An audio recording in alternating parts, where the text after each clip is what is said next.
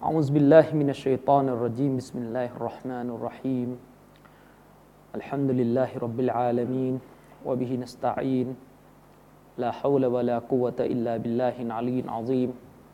والصلاة والسلام على رسول الله وعلى آله وصحبه ومن تبعهم بإحسان إلى يوم الدين. أما بعد السلام عليكم ورحمة الله وبركاته. วันนี้เรายังคงอยู่ในประเด็นต่อเนื่องนะครับ ประเด็นต่อเนื่องจากครั้งที่แล้วนะครับ ซึ่งครั้งที่แล้วนี่เราจบกันไปตรง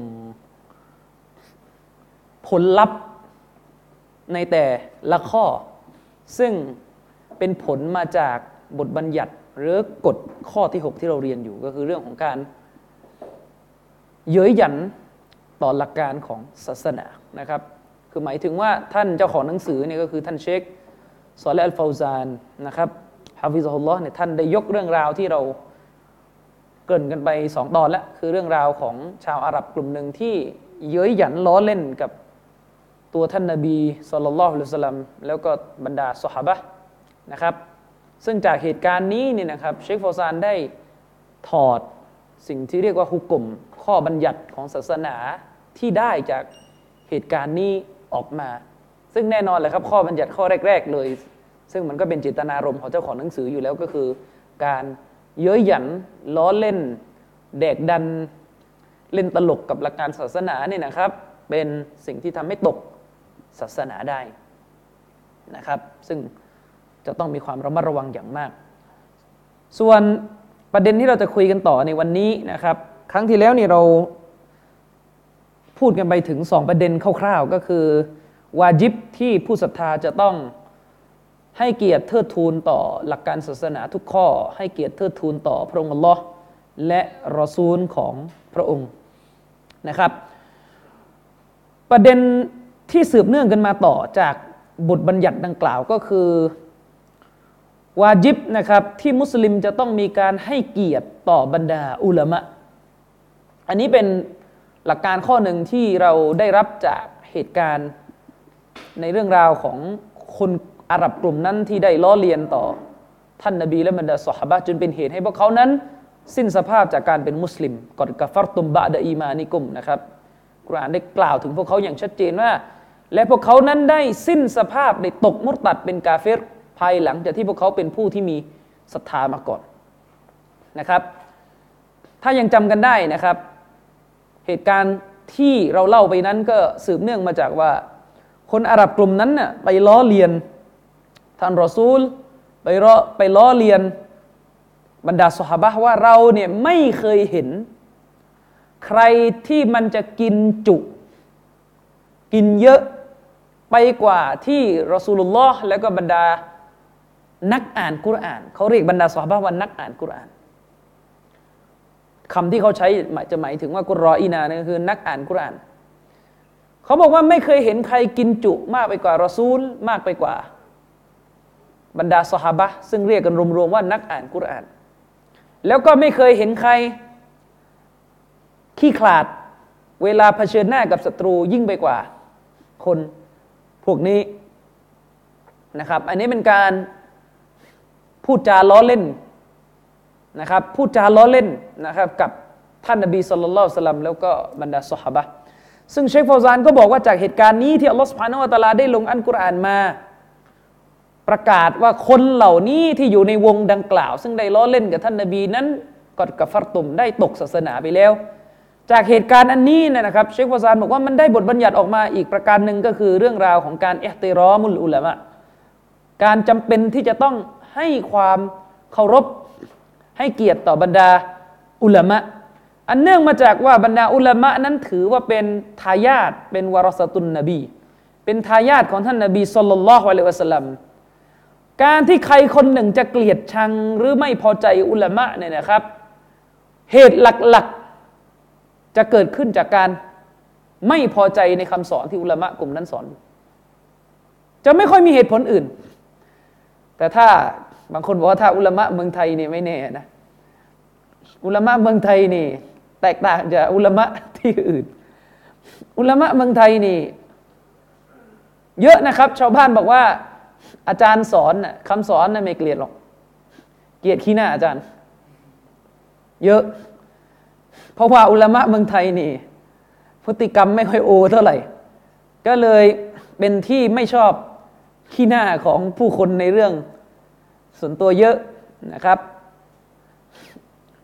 บางท่านก็โดนเรื่อง เงินเงินทองทอง บางท่านก็โดนเรื่องพฤติกรรมนะครับ คือเรื่องพวกนี้พี่น้องจริงไม่จริงเนี่ยต้องระมัดระวังอย่างมากในการรับข่าว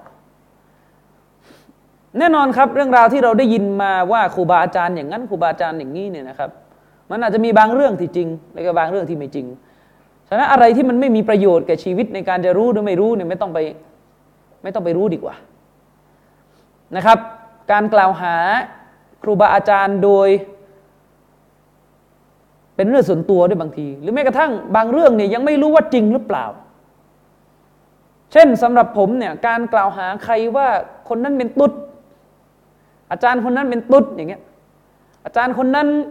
หนักสุดบางทีไม่ใช่สำนวนว่าอาจารย์คนนั้นเนี่ยรักร่วมเพศ อาจารย์คนนั้นเนี่ยเกย์อาจารย์คนนั้นเนี่ยลิวาดนะอูซบิลลาฮิมินซาลิกนี่ไปกันไม่รู้ถึงไหนแล้วนะครับ สิ่งเหล่านี้เป็นความชั่วที่เราได้เห็นกระแสสังคมเอามา พูดปากต่อปากจนกระทั่งทำยังกับว่าการเตือนอันเนี้ยเป็นหลักการศาสนาบันว่างั้นเถอะไอ้ที่สลับให้นินทาเนี่ยทำไมไม่ทำมีนะสลับให้นินทาเนี่ยเรื่องที่สลับ บอกเลยว่ามันนั่งนินทา คนพันนี้เพื่อพระองค์สักชั่วโมงสองชั่วโมง พวกไหน หัวโจกบิดาไม่ใช่เป็นนินทาเรื่องส่วนตัวเขานะนินทาเรื่องศาสนาของเขาคือหมายถึงว่าตาซีดนั่นแหละ เอามาแฉเอามาประจานให้คนเนี่ยออกห่างนะครับ ให้คนนี่ออกห่าง เช่น สอนแบบบิดเบือนนะครับ อย่างเช่นแกนนำชีอะอย่างนี้อันนี้อนุญาตส่งเสริมด้วยซ้ำไป แต่ต้องอยู่บนวิชาการด้วยนะเดี๋ยวเดี๋ยวมั่วอีกนะครับ ส่งเสริมให้เอาความชั่วร้ายของคนพวกนี้ ในเรื่องของศาสนา ในเรื่องของการที่พวกมันด่าสหาบ้างท่านนบีมาแฉให้สังคมเนี่ยรามัดระวังคนพวกนี้ แต่ถ้าเรื่องส่วนตัวนะครับที่ไม่มีผล มันอาจจะมีเรื่องส่วนตัวที่มีผล เช่น กินเหล้าแล้วก็เดินกลางซอยเอนี่คือมันต้องพูด ต้องพูดเพื่อให้ทุกคนช่วยกันทำอะไรก็ตามแต่ เช่นอาจจะไปห้ามปรามหรืออาจจะบอยคอรหรือให้ออกห่างแล้วก็ว่ากันไป แต่ถ้าเรื่องส่วนตัวที่มันไม่กระทบต่อผู้คน แล้วเขาก็ไม่ได้ทำเปิดเผยนะครับ มีบางคนถามว่า แล้วเป็นตุ๊ดนี่ เปิดเผยไหมนะครับ คือมันก็ต้องดูลักษณะ เออถ้าประกาศตัวชัดเจนว่าเป็นตุ๊ดออกอาการชัดเจนเนี่ยอันนี้ก็ขึ้นอยู่กับความเหมาะสมของแต่ละสถานการณ์ที่จะพูด แต่ถ้าไม่มีร่องรอย เป็นแค่ก็ซิบใช้ตอนเนี่ย อันนี้ฮารอมนะครับที่จะมานั่งพูดสอนลูกศิษย์คนนั้นเป็นตุ๊ดอย่ารับความรู้คนนั้นเป็นเกย์อย่ารับความรู้นี่อันตราย แล้วบ้านเรานี่ชอบนะพอพอเรื่องส่วนตัวโต๊ะครูเนี่ย สองสามวันนี่รู้กันทั้งเมืองโตครูคนนี้ไปแต่งงานกับคนนั้น ไม่ยอมบอกเมียคนแรกกลับไปบ้านเมียไล่อะไรคือ รู้มันเลยไอ้ที่โตครูบิดเบือนเนี่ยพูดอันนี้ก็ได้นะไอ้เรื่องที่โตครูบิดเบือนเนี่ยบิดฮะดิษบิดอะไรนะอ่อนอ่านนี้เอานี้เออดังนั้น อย่า โดยเฉพาะอย่างยิ่งกับบรรดาผู้รู้เนี่ย ต้องระมัดระวังมากนะครับ ยิ่งกว่าคนทั่วไปเลย โดยเฉพาะอย่างยิ่งการวิพากษ์วิจารณ์หรือว่าร้ายผู้รู้ที่เป็นนักวิชาการระดับโลก ซึ่งดำรงอยู่บนแนวทางซุนนะอันนี้ต้องสงบปากสงบลิ้นมาก ๆนะครับ เหตุการณ์ที่เราได้รับจากเรื่องที่ผมเล่าไปก็คือคนอาหรับกลุ่มนั้น พวกมุตตัดกลุ่มนั้นได้ว่าร้ายบรรดาสหบะ ซึ่งบรรดาสหบะนั้นถือว่าเป็นอุลามะของยุคนั้น และที่ใช้สำนวนว่าเป็นนักอ่านกุรอาน เพราะในยุคนั้น การอ่านกุรอานนั้นหมายถึงการมีความรู้ ไม่ใช่ยุคเรานะเชควาซานบอกยุคเราเนี่ยไม่ใช่ว่าเป็นนักอ่านกุรอานนี้มันจะรู้เรื่องอะไรนะเออนะนั้นคนคนละบริบทอีกนะครับ วันเวลาอะไรต่อไม่อะไรมันเปลี่ยนไปนะครับ อัลลอฮฺสุบฮานาวะตาลานั้นได้ยกฐานะของผู้รู้ไว้ในองค์การที่เราคงจะเคยได้ยินกันมาบ้างนะครับอัลลอฮ์ได้กล่าวไว้ว่ายัดฟะอิลลาฮุลลาซีนาอามานูมิงกุมวัลลาซีนาอูตุลอิลมาดารจัตอัลลอฮ์สุบฮานาวะตาลาบอกว่า พระองค์นั้นทรงยกบรรดาผู้ศรัทธาในหมู่พวกเจ้านะครับ ได้ยกบรรดาผู้ศรัทธาในหมู่พวกเจ้า แล้วก็ได้ยกบรรดาผู้ที่มีความรู้ในหมู่พวกเจ้าขึ้น หลาย ๆ ขั้นเลยขึ้นสู่ตำแหน่งหลาย ๆ ขั้นนะครับองค์การนี้เนี่ยนะครับ อุลมะอธิบายว่าอัลลอฮฺสุบฮานาอัลลอฮฺเนี่ยเป็นแค่ผู้ศรัทธาเนี่ยแม้ความรู้จะไม่เยอะฐานะก็ถูกยกแล้ว แต่ผู้ที่มีทั้งศรัทธาและความรู้นั้นฐานะ จะถูกยกยิ่งกว่า นั่นหมายความว่าผู้ที่มีความรู้นั้นโดยในยะเดิมๆแล้วถือว่าประเสริฐกว่านะครับฉะนั้นการพูดไม่ดีต่อบรรดาผู้รู้เป็นสิ่งที่สวนทางกับพฤติกรรม ของผู้ศรัทธา และสวนทางต่ออัลกุรอานเพราะอัลลอฮฺสุบฮานาวะตาลานี่ยกผู้รู้ และเราเป็นใครจะไปกด จะไปกดผู้รู้ลงนะครับ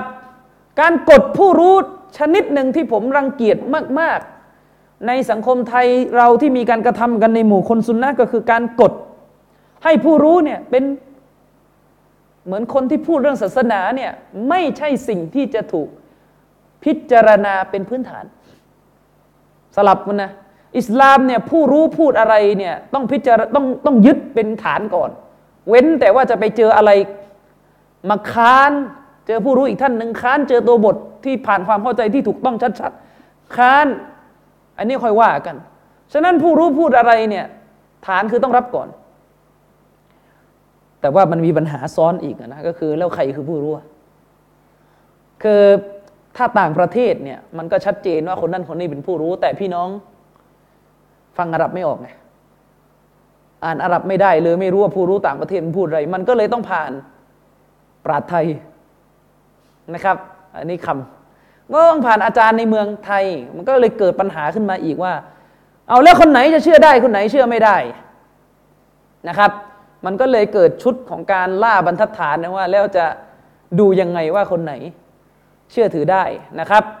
ผมก็ไม่รู้จะพูดอย่างไรอะนะผมพูดจากบรรทัดฐานผมก็คือ ท่านนักวิชาการคนไหนพยายามอ้างตำรับตำรา แบบค่อนข้างละเอียด แทบจะบอกเล่มบอกหน้าเนี่ย ผมให้น้ำหนักว่าคนนั้นน่าเชื่อถือกว่า เพราะมีความชัดเจนในการเปิดโอกาสให้คนอื่นตรวจสอบ แต่ถ้ามาลอยลอยลอยลอยแล้วก็ใช้บารมีที่มีอยู่ อันนี้ผมไม่ค่อยเชื่อเท่าไหร่นะครับคือใช้บารมีที่ว่าคือใช้ความเป็นนักเรียนนอก ใช้ความเป็นด็อกเตอร์ ใช้ความเป็นอะไรต่อไม่อะไร อันนี้ส่วนตัวผมไม่ค่อยให้ความเชื่อถือมากนัก ไม่ใช่ว่าจะไม่ให้เลยเพียงแต่ว่า ก็คือเห็นมาเยอะในตะวันออกกลางในโลกซาอุดิอาระเบีย ในโลกอาหรับ พวกตัวเพี้ยนๆก็จบด็อกเตอร์มาหมด พวกตัวเพี้ยนๆก็จบระดับสูงมาหมด เป็นลูกศิษย์เชงบินบาสกันทั้งนั้น แล้วก็คนที่เป็นผู้ปกป้องศาสนา ก็จบสูงเหมือนกัน ก็คือมีสองประเภท ฉะนั้น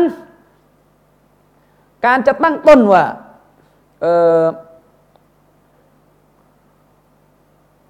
คนจบสูงย่อมปลอดภัยกว่าเนี่ย ผมไม่แน่ใจนะครับว่ายุคนี้มันใช่หรือเปล่า ผมไม่ค่อยจะแน่ใจเท่าไหร่นะครับ ว่ายุคนี้มันใช่หรือเปล่า เนื่องจากว่า สุดท้ายที่สุดจำไว้อย่างหนึ่งว่าเรื่องศาสนาเนี่ยนะครับ บ้านเราเนี่ยไม่มีใครเป็นออโตริตี้ถ้าพูดกันในภาษาอังกฤษ ไม่มีใครมีสิทธิ์เป็นที่กลับของศาสนา แบบจบที่เขา เขาจะพูดอะไรก็จบโดยไม่ต้องอ้างอิง อาจารย์ในเมืองไทยนั้นเป็นเพียงแค่ผู้ทำหน้าที่หาแหล่งข้อมูลจากอุลมะในโลกอาหรับมาอ้าง แค่นั้นเอง มายกมาแปลให้ฟัง ผมจึงเรียกร้องให้ทุกคนเรียนอาหรับนะครับ ไปเรียนซะ จะได้ตรวจสอบได้ด้วยว่าใครสอนถูกสอนผิดนะครับ เราไม่สามารถอยู่ในโลกของการอ้างว่าฉันเคยเรียนมา ซึ่งคำว่าฉันเคยเรียนมาเนี่ยก็ไม่รู้เรียนอะไร คือหมายถึงเรียนแค่ไหนไง คือเวลาพูดว่าไปเรียนมามันมันกว้างไง นะครับ บางคนอาจจะบอกว่าถ้าเราได้อยู่กับนักวิชาการเป็นเวลาหลาย ๆ ปีนะครับ มันจะทำให้เราอ่านหนังสือเข้าใจ มากกว่าที่เราห่างจากนักวิชาการเออมันเป็นประเด็นมันมีคำถามหนึ่งที่อยากจะถามมากเลยก็คือเอางี้พี่น้องคิดว่าครูบาอาจารย์ที่พูดศาสนาอยู่ในเมืองไทยเนี่ย สิ่งที่เขาพูดออกมา ทุกครั้งที่เขาสอนออกมานะเขาสอนเฉพาะเนื้อหาที่เขาได้อ่านกับอาจารย์เขามาแล้ว หรือพูดหมดอะทั้งไอ้ที่เรียนในห้องแล้วก็ที่ไม่ได้เรียนในห้องที่มาเปิดมาคุยมาอะไรตอนเมืองไทยกันเอง พี่น้องคิดว่าไหนพี่น้องคิดว่าอาจารย์ที่สอนอยู่เนี่ยเขาพูดศาสนานี่คือเขาเอาเฉพาะที่ได้จากมหาลัยอัลมาดีนัลมุนาวรสสี่ปี เท่านั้นออก ที่ไม่มีในห้องเนี่ย ฉันไม่แตะเลย เพราะเดี๋ยวตกหุกกลมอ่านเอง ท่านคิดว่าอันไหนฮะถ้าใครบอกว่าอันแรกนี่ มาสาบานกันหน่อยได้ไหมสุดท้ายก็คืออันไหน อันหลังอะส่วนใหญ่จะไปอันหลังใช่ไหมคำถามมีอยู่ว่า แล้วไอ้วัฒกรรมที่ว่า เดี๋ยวอ่านเองเนี่ย คือไอ้นี่จะใช้แบบไหน อันนี้ถามต่อ คือจะใช้แบบไหน ที่บอกว่าไม่อนุญาตให้ใครเอาหนังสือมาอ่านเอง อันนี้จะใช้แบบไหน จะใช้เฉพาะแบบที่เคยอ่านกับนักวิชาการมาบ้าง แล้วก็อนุญาตให้อ่านเองต่อคำถามมีอยู่ว่าถ้าใช้อนุญาตแบบนี้แล้วมันเหตุผลอยู่ไหน ว่าการอ่านเองต่อมันจะไม่ผิด นึกออกปะบางคนบอกก็มันมีพื้นฐานแล้วอ่านั้นถ้าถามต่อว่า สมมุติว่าคุณไปซาอุดิอาระเบียเนี่ยคุณเรียนฟิกมาแค่สิบหมวด แล้วฟิกจริงๆ สมมุติมันมีห้าสิบหมวดเนี่ยแสดงว่าที่ว่าอ่านเองได้เนี่ยเฉพาะต้องสิบหมวดนั้น ห้ามอ่านหมวดที่สิบเอ็ดจนถึงห้าสิบจะเอาอยัางไง อันนี้ก็ประเด็นซึ่งอยากจะได้รับการชี้แจงจาก คนที่เจาะแจะเรื่องนี้นะครับเออมันกลับไปที่ประเด็นที่ผมพูดเมื่อกี้ว่า คนในบ้านเมืองเราเนี่ยไม่มีใครเป็นออโตริตี้คือไม่มีใครมีสิทธิ์ที่จะเป็นที่กลับสุดท้ายพี่น้องก็แต่ว่าที่กลับสุดท้ายไหมคือที่กลับแรกอะใช่ แล้วก็ต้องต้องพาไปอีกที่หนึ่งคือเป็นแค่คนขับรถ เป็นแค่คนขับรถพาไปยังปลายทาง ไม่ใช่ว่าสอนศาสนาเนี่ย ฉันเรียนมา คือไม่รู้ว่าเรียนคือ แค่ไหน มันลอยมากคือเรียนเรื่องอะไรอะเรียนเรื่องอะไร ฉันเรียนมาไม่รู้คือเรียนเรื่องอะไร แล้วพอกลับมาปุ๊บพูดได้หมดเลย พูดได้ทุกเรื่อง เพราะถือว่าเรียนมาแล้ว คือประเด็นมีอยู่ว่า ท่านจะพูดอะไรก็ตามแต่ไม่ใช่ปัญหา แต่ทุกครั้งที่ท่านสอน โดยเฉพาะถ้าเริ่มเป็นคำอธิบายที่ไม่เคยได้ยินน่ะแหล่งที่มาอยู่ไหน ขอตำรา ขอไฟเสียง ขอเทปบรรยาย ขอนักวิชาการ ขอแหล่งกลับ ไม่ใช่สูตรว่า คือมันเป็นไปไม่ได้ พี่น้องสมมติพี่น้องไปเรียนโซฮีบุคอรี ที่อียิปต์สมมติแล้วโซฮีบุคอรีมันมีตั้งเป็นพันๆบท และพี่น้องจะใช้ความจำ pure ๆจากที่อาจารย์เลคเชอร์ในห้อง แล้วก็กลับมาสอนตามตามเลคเชอร์ มันเป็นไปได้ไหม มันเป็นไปไม่ได้ หรือแม้กระทั่ง ถ้าอาจารย์ที่สอนในห้องนะได้อธิบายหะดิษบทหนึ่งแบบ เป็นคำอธิบายที่แปลกแล้วหาที่อื่นไม่ได้ ท่านก็แม้ว่าท่านจะจำได้จริงๆ ว่าอาจารย์ท่านเคยอธิบายหะดิษบทนี้แบบนี้ แล้วท่านเอามาสอน แล้วเขาถามมานี่ตีความหะดิษนี้เอามาจากไหนเนี่ยอ๋ออาจารย์คนหนึ่งสมัยเรียนอยู่ไคโรเคยอธิบายแบบนี้ มันใช้ได้ไหมล่ะ ในเมื่อเอาความจำมาเล่าอะโดยที่ ผมไม่เชื่อคุณว่าคุณจะจำได้เป๊ะ และประการต่อมาแล้วอาจารย์ที่สอนเนี่ยเป็นออโตเรตี้อีกทีไหมในโลกอาหรับ ไม่ใช่ว่าอาจารย์ในมหาลัยจะเป็นที่กลับนะ อาจารย์ในมหาลัยก็เป็นเพียงแค่ผู้ทำการเอาคำอธิบายของนักวิชาการที่มอตบัตอีกทีมอตบัตคือที่เป็นที่ยอมรับว่ากลับไปได้ที่เขาเอามาอีกที โอเคมันอาจจะมีอาจารย์บางท่านที่เป็นทั้งอุลามะใหญ่และเป็นทั้งผู้สอนเอง แต่จำนวนหนึ่งเลยที่สอนอยู่ในมหาลัย ในโลกอิสลามเนี่ยก็เป็นนักวิชาการประเภทที่ก็ต้องพากลับไปอีกทีหนึ่งอีก และคำถามต่อมาอันนี้ถามมานานแล้วเนี่ยมหาลัยในโลกอิสลามหลายที่เนี่ยไม่ใช่แนวซุนนะแล้วตามที่อาจารย์หลายๆท่านเคยกระซิบบอกผมเนี่ยคือไปเรียนมาเนี่ยไม่ได้ไปเรียนซุนนะนะไปเรียนแบบคณะเก่า แต่กลับมาสอนซุนนะ ก็เลยเกิดคำถามว่า แล้วไอ้ความรู้ที่เป็นซุนนะเนี่ยอันนั้นไปเรียนตอนไหน ก็คือกลับมาก็อ่านเอง แล้วก็ใช้ไอ้ที่เรียนมาซึ่งไม่เกี่ยวมาประทับตรา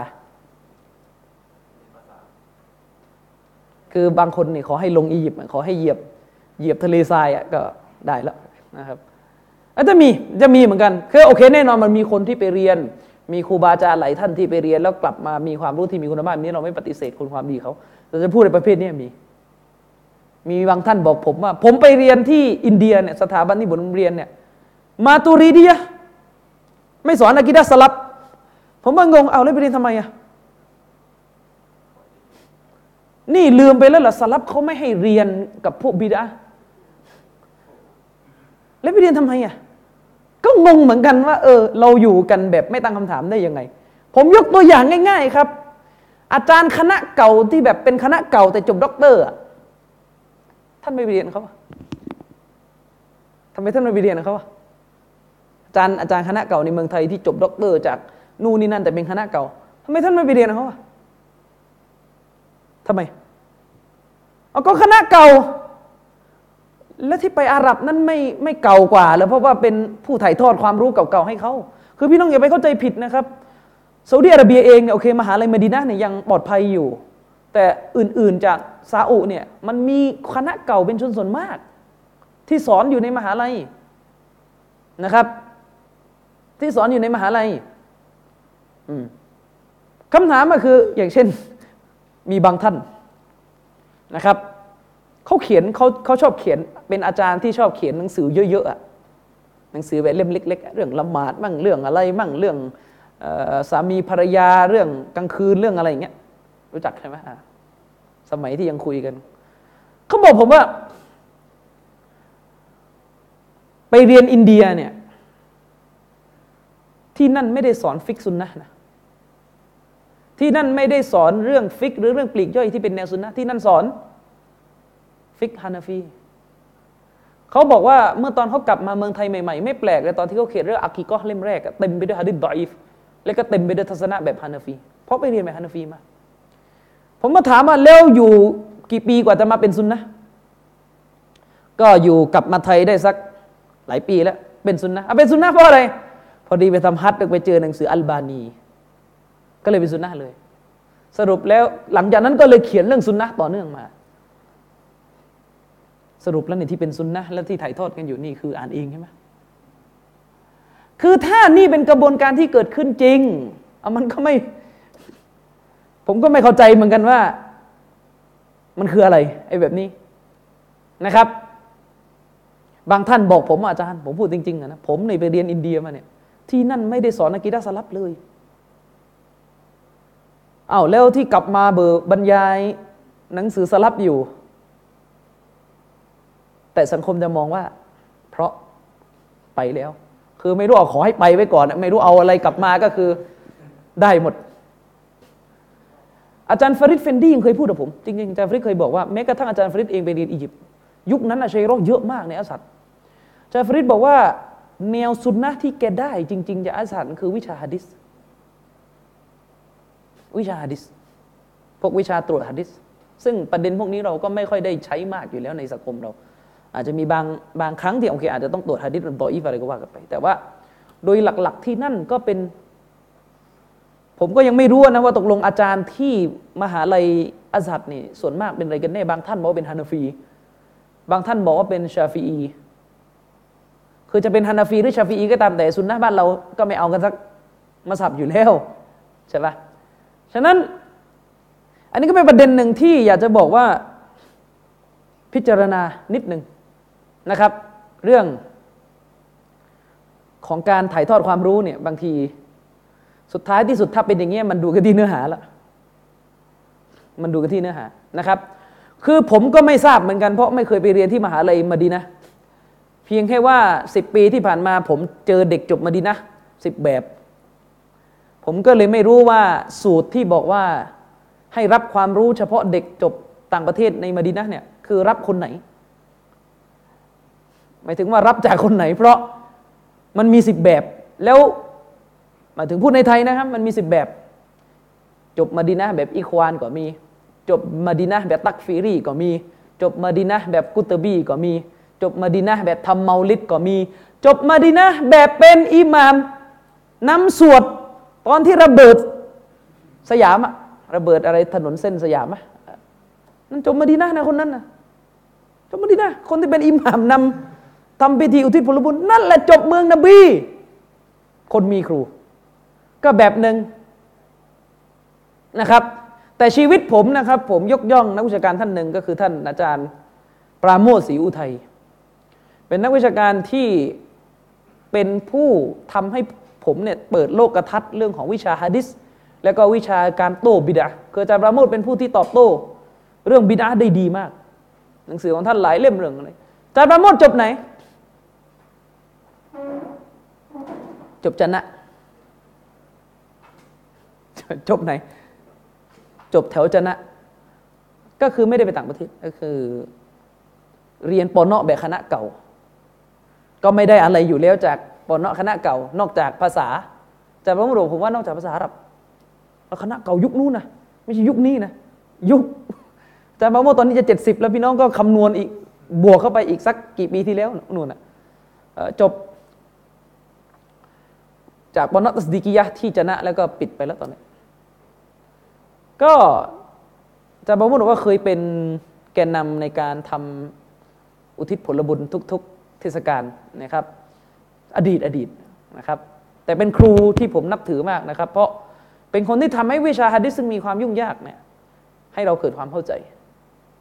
นะครับอาจารย์ประโมทเป็นผู้ที่ค้นคว้าตำรับตำราเยอะนะครับ แล้วก็ได้รับเกียรติจากชาวซุนนะในภาคใต้ให้เป็นประธานสมาคมซุนนะเครือข่ายภาคใต้ภาคใต้ตอนบนนะภาคใต้ที่แหลงใต้นะแต่ถ้าสามจังหวัดนี้อีกที่หนึ่งเขาเข้าไปเจาะไม่ได้นะครับ ฉะนั้นเคสอางอาจารย์ปราโมทนี่เป็นหนึ่งในบทเรียน แล้วก็เป็นแรงบันดาลใจให้ผมด้วยนะครับอาจารย์ปราโมทเราพูดกับผมว่า ตลอดชีวิตที่เรียนปอนเนาะสิ่งเดียวที่แกได้จริงๆจากปอนเนาะก็คือ ภาษาอาหรับ เพราะเรารู้กันว่าปนนคณะเก่า เขาจะให้อะไรเราอะเขาให้ตะสวุบมาแล้วก็ใช้เลยไม่ได้ละหมาดก็ยังไม่ตรงกับสุนนะเลยอากิดะเลิกพูดนะครับ แล้วอาจารย์ปราโมทไปเป็นสุนนะได้ไง ไปมักกะไปทำฮัทไปเจอหนังสือเชคอัลบานีซึ่งเชคอัลบานีเป็นหนึ่งในบุคคลที่เปลี่ยนคนในโลกใบนี้เยอะมากนะครับ อันนี้เท้าความไม่ฟังว่า นักวิชาการเนี่ยที่เราจำเป็นที่จะต้องให้เกียรติเนี่ยควรจะเป็นนักวิชาการที่ทำงานปกป้องเผยแพร่ศาสนา ด้วยความบริสุทธิ์ใจจริงๆนะครับ พี่น้องก็ต้องค่อยๆ พิจารณากันไปนะครับ โดยเฉพาะอย่างยิ่งนักวิชาการระดับโลกเขาจำเป็นที่จะต้องถูกให้เกียรติอย่างเดียวยังไม่พอนะครับจำเป็นที่จะต้องถูกอ้างกลับด้วย อย่างที่ผมบอกว่าคุณไปเรียนต่างประเทศมา แล้วคุณจะมาพูด จะมาสอนเรื่องศาสนา แต่ถ้าคนถามว่าไอ้ที่พูดพูดมาเนี่ยขอไล่ลักหน่อยเอามาจากไหน ให้ไม่ได้ ให้ไม่ได้อันนี้ผมไม่เอาด้วยอย่างเงี้ยนะครับ ฉะนั้นต้องมีไล่ลัก ต้องมีไล่ลัก อย่างที่ผมบอก ถ้าไม่เชื่อ ความสามารถของคนถ่ายทอด ไม่ใช่ปัญหาไม่มีปัญหาอยู่แล้วนะครับ มาขอรายลักษณ์ที่เราสิจะส่งไปให้ แล้วก็อ่านดูซะ อ่านดูซะ ถ้าคิดว่ามันผิดไปจากความเข้าใจของผู้ถ่ายทอด จงชี้แจงมา แต่ต้องชี้เห็นนะว่า ผิดตรงไหน ไม่ใช่ไปวนอีกผิดตรงที่ ท่านไม่ได้มาจากต่างประเทศ อะมันมันวนอีกนึกออกปะเออ อันนี้เป็นอย่างนี้นะครับ เหตุการณ์ที่สฮาบะของท่านนาบีถูกดูถูกมาราไอนามิสละกุรออินะนะครับ พวกนี้ เย้ยยันท่านนาบีว่าเราเนี่ยไม่เคยเห็น นักอ่านกุรอานแบบนี้เลย คือเห็นไม่เคยเห็นแบบว่า กินจุแบบนี้เลย กินจุแบบที่พวก นักอ่านกุรอานพวกนี้เขากินกันคือว่านบีกับสหบะอันนี้เป็นสำนวนของการด่าทอผู้มีความรู้ เพราะว่าในสมัยนบีเนี่ยเรียกผู้มีความรู้ว่านักอ่านกุรอาน แต่ถ้ายุคนี้นี่เวลาบอกว่าคนนี้เป็นอะไร เป็นนักอ่านกุรอาน เหมือนไม่ค่อยมีราคาเลยไหมจริงไหมทั้งทั้งที่ฐานะของผู้สอนกุรานเนี่ยในอดีตเนี่ยเป็นฐานะที่ยิ่งใหญ่มาก แต่เพราะอะไรเพราะว่าในอดีตเนี่ยการสอนกุรานมันถูกสอนด้วยกับความเข้าใจด้วย คนสอนกุรานจะเป็นคนมีความรู้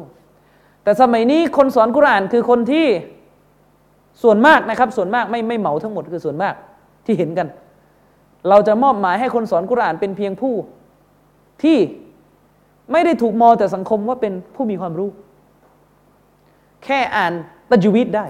อะไรได้ซึ่งจริงๆความรู้ตัจวิตเนี่ยเป็นความรู้ที่ยิ่งใหญ่นะครับ จะไปมองดูแคลนไม่ได้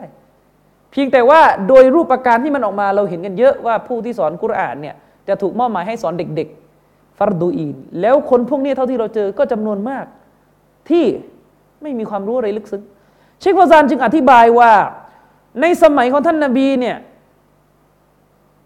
เวลาพูดคำว่านักอ่านกุรอานนั้น ในยุคนั้นหมายถึงอุลามะ แต่ในยุคของเราเนี่ยเมื่อทุกอย่างมันเปลี่ยนแปลงไปการพูดว่านักอ่านกุรอานไม่ได้ทำให้เกิดความหมายอุลามะ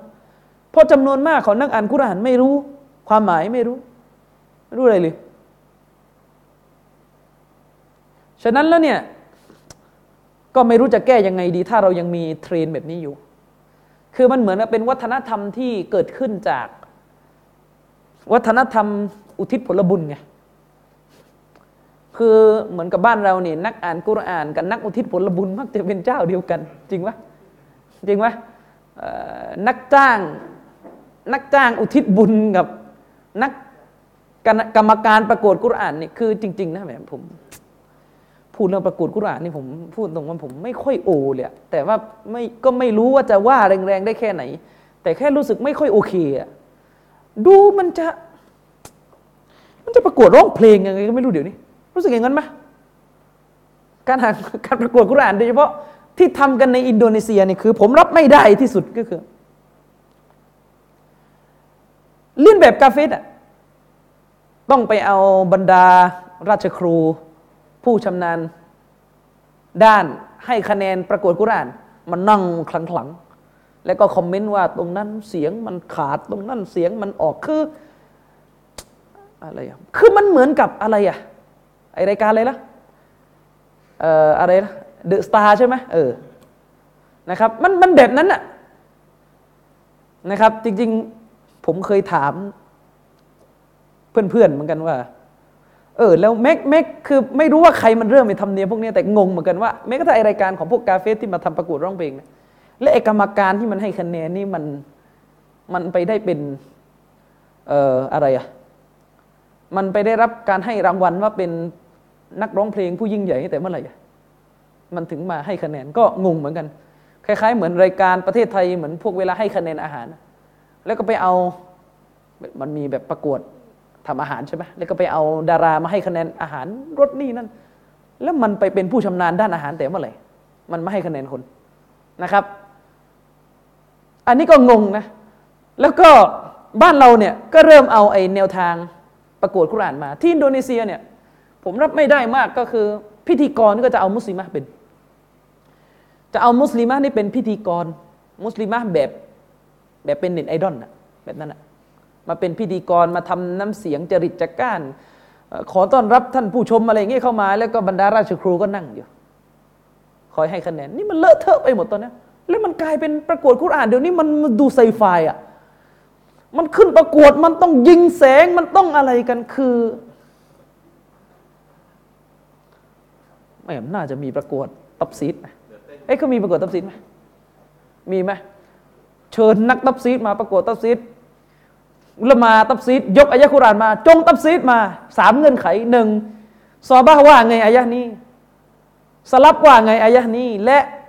อาอิมมะคือนักวิชาการที่เขียนตับซีดบันทึกอายะนี้กล่าวถึงอายะนี้ยังไง เอามาสามเงื่อนไขเออน่าจะสนุก ตอนนี้มันกลายเป็นแบบ กลายเป็นอะไรอะกลายเป็นร้องเพลงอะคือหมายถึงว่าเอากุรอานมา แล้วก็กลายเป็นทำหลุกคอทำละกูทำทำอะไรกัน ซึ่งอันนี้ไม่ไม่ถูกต้อง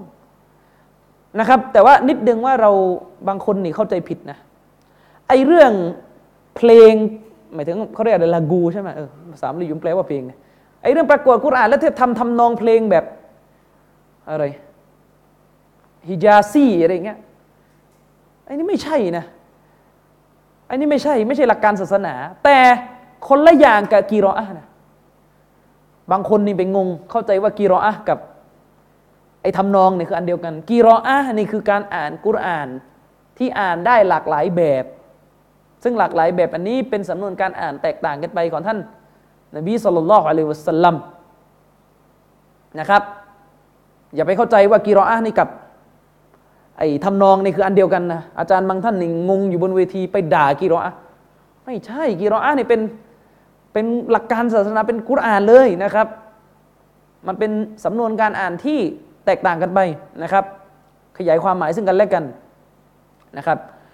เชควัซันบอกว่าในสมัยนบีเนี่ยคนรู้กุรอานก็คือคนเป็นอาเลมแต่ถ้าสมัยนี้การพูดว่าคนนี้นักอ่านกุรอาน ไม่ได้สะท้อนภาพของความเป็นอาเลมและยิ่งไปกว่านั้นอาเลมสมัยนี้จำนวนมาก ก็ไม่ใช่เป็นปราดที่ชำนาญเรื่องตะจุวิตด้วยเราเราพูดตรงๆอย่างเราเราก็ไม่ได้เป็นผู้ชำนาญการด้านตะจุวิตโดยตรง ใช่ไหมฉะนั้นทางที่ดีที่สุดคือต้องให้การร่วมมือช่วยเหลือกัน เพียงแต่ว่าสิ่งที่ต้องระมัดระวังอย่างมาก ก็คือไอ้ธรรมเนียมของการชอบเอามาประกวดกุรอานอะไรในวงการซุนนะในบางทีเชิญคนมาเนี่ยไม่ได้ดูเลย เพราะว่าคณะเก่าส่วนใหญ่จะเป็นเป็นในแนวนี้นะเยอะพวกครูบาอาจารย์คณะเก่าที่เก่งเรื่องตัจวิตซึ่งคนพวกนี้มีจุดยืนที่สนับสนุนทั้งเมาลิดจุดยืนที่สนับสนุนทั้งบิดาไม่ควรจะให้พื้นที่แก่คนพวกนี้มาเป็นคณะกรรมการประกวดกุรอานขององค์กรสุนนะ ส่วนตัวผมมองงั้น ถ้าหาไม่ได้ก็ไม่ต้องทำมันไม่ใช่เรื่องส่งเสริมอยู่แล้วเนี่ยมันนั่งประกวดกุรอาน คือถ้าอยากจะให้ลูกหลานเรียนกุรอานที่ถูกต้องมันต้องไปเรียน สถาบันสุนนะที่สอนกิโรอาตีก็มีไอ้นี่มันไม่ใช่กิโรอาตีแล้วมันเป็นเรื่องของเด็กที่อ่านกุรอานได้ระดับหนึ่งแล้วแต่จะเอามาประกวด อันนี้พูดในบริบทเมืองไทยนะครับที่มันมัน เป็นการประกวดที่ไม่ค่อยโอเค แต่ถ้าการประกวดกุรานที่ถูกกระทำในบางประเทศในโลกอาหรับที่มันอยู่ในกรอบที่ดีงามอันนั้นก็ไม่ว่ากันนะครับเราต้องต้องดูเป็นที่ไปนะครับ อย่างประเทศไทยบางทีประกวดกุรานนี่ก็เอาอาจารย์กุรานเป็นผู้หญิงมาขึ้นสัมพงสัมภาษณ์นะครับบางทีก็ให้อาจารย์มานั่งออกเสียง อาจารย์เนี่ยเป็นผู้หญิงมานั่งอ่านกุรานออกเสียงนะครับ อะไร อย่างนี้กันได้ยังไงนะครับ ฉะนั้น หุกกลมที่ได้รับจากเหตุการณ์นี้ก็คือ การให้เกียรติอุลามะ การให้เกียรติอุลามะนะครับ เรื่องของการให้เกียรติอุลามะ สิ่งนี้จะเป็นที่ต้องระมัดระวังอย่างมากนะครับสำหรับผู้ศรัทธาที่จะเข้าไปวิพากษ์วิจารณ์อุลามะ เพราะบางครั้งจริงๆไม่ใช่บางครั้งสิ ส่วนใหญ่ซ้ำไป ถ้าคนคนหนึ่งวิจารณ์อุลามะเชควาซานบอกว่ามักไม่ได้วิจารณ์แต่เรื่องส่วนตัวหรอก ในบริบทต่างประเทศผมบอกแล้ว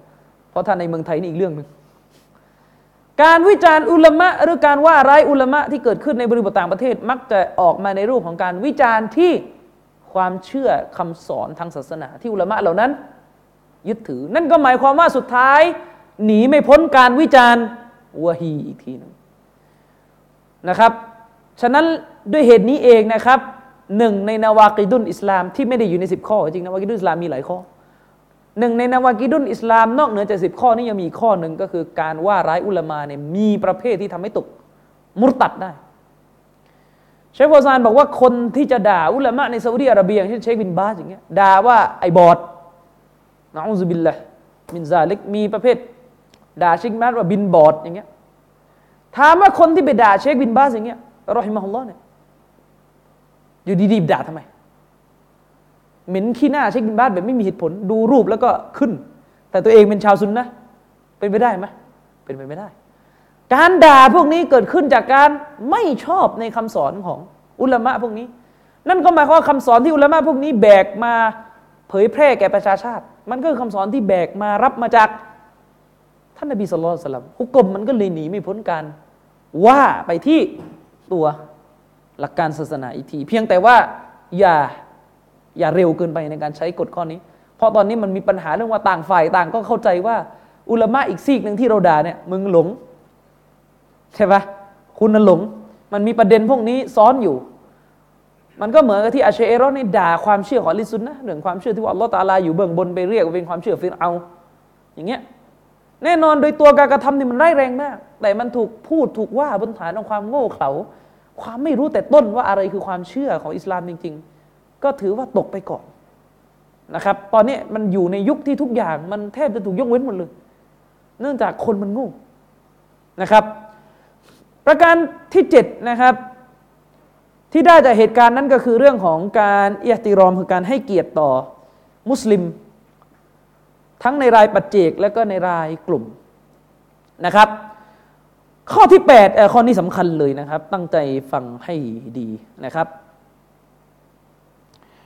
เชควาซานบอกว่าสิ่งที่น่ากลัวมาก ๆ จากเหตุการณ์นี้ เหตุการณ์ที่คนกลุ่มนั้นไปล้อเลียนอยู่ในวง ในวงนะ่ยทวนอีกครั้งนะครับ คนกลุ่มนั้นเนี่ยนั่งกันอยู่ในวงหลายคน แล้วก็ล้อเลียนรอซูลล้อเลียนสฮาบะว่าเนี่ยไม่เคยเห็นใคร นักอ่านกุราน ไม่เคยเห็นใครกินจุ เท่ากับนักอ่านกุรานพวกนี้นะคือพุ่งเป้าไปที่นบีกับสฮาบะ พุ่งเป้าไปที่นบีกับสฮาบะแล้วก็ปรากฏว่าเด็กคนหนึ่งที่อยู่ในนั้น เด็กหนุ่มคนหนึ่งที่อยู่ในนั้น ก็ลุกขึ้นชี้หน้าไอ้เจ้าไอ้เจ้าคนที่พูดว่า แกเป็นกาเฟรแกเป็นมุนาฟิกนะครับแล้วเด็กคนนี้ก็เดินออกจากวงเพื่อมาหาท่านนบี ก่อนที่เด็กคนนี้จะถึงท่านนบีอายะกุรอานลงมาให้แก่ท่านนบีแล้ว ว่ากอดกาฟรตุมบะดาอีมานิกุมไอ้พวกนั้น ที่เย้ยหยันหลักการศาสนาเนี่ยเป็นมุตตัดแล้ว ก่อนที่เด็กที่คัดค้านพวกนั้นจะถึงตัวนบีอายะนั้น ประทานลงไปแก่ท่านนบี เรียบร้อยแล้วนะครับ เชคฟาซานบอกว่าสิ่งที่น่ากลัวมาก ๆ ก็คืออัลลอฮฺสุฮานะวาตาลานั้น พิจารณาอิเลหิมจามีอัน ทุกคนที่อยู่ในวงนั้น ว่าตกข้อหาอัลอิสติฮซะหมดเลย ตกข้อหาการล้อเลียน ศาสนาทุกคนที่อยู่ในนั้น ยกเว้นเด็กคนเดียวที่ลุกขึ้นค้านหมายความว่าฮุกกลมมุตตัดแก่ทุกคนที่อยู่ในวงฮุกกลมทุกคนที่เป็นมุตฮุกกฮุกกลมทุกคนให้ตกมุตตัด ซึ่งเป็นกลุ่มคนที่อยู่ในวงที่มีการล้อเลียนเชควัสานบอกลีอันนะฮุมลันยุนเกรู เพราะพวกเขาที่นั่งอยู่ในวงนั้น ไม่คัดค้าน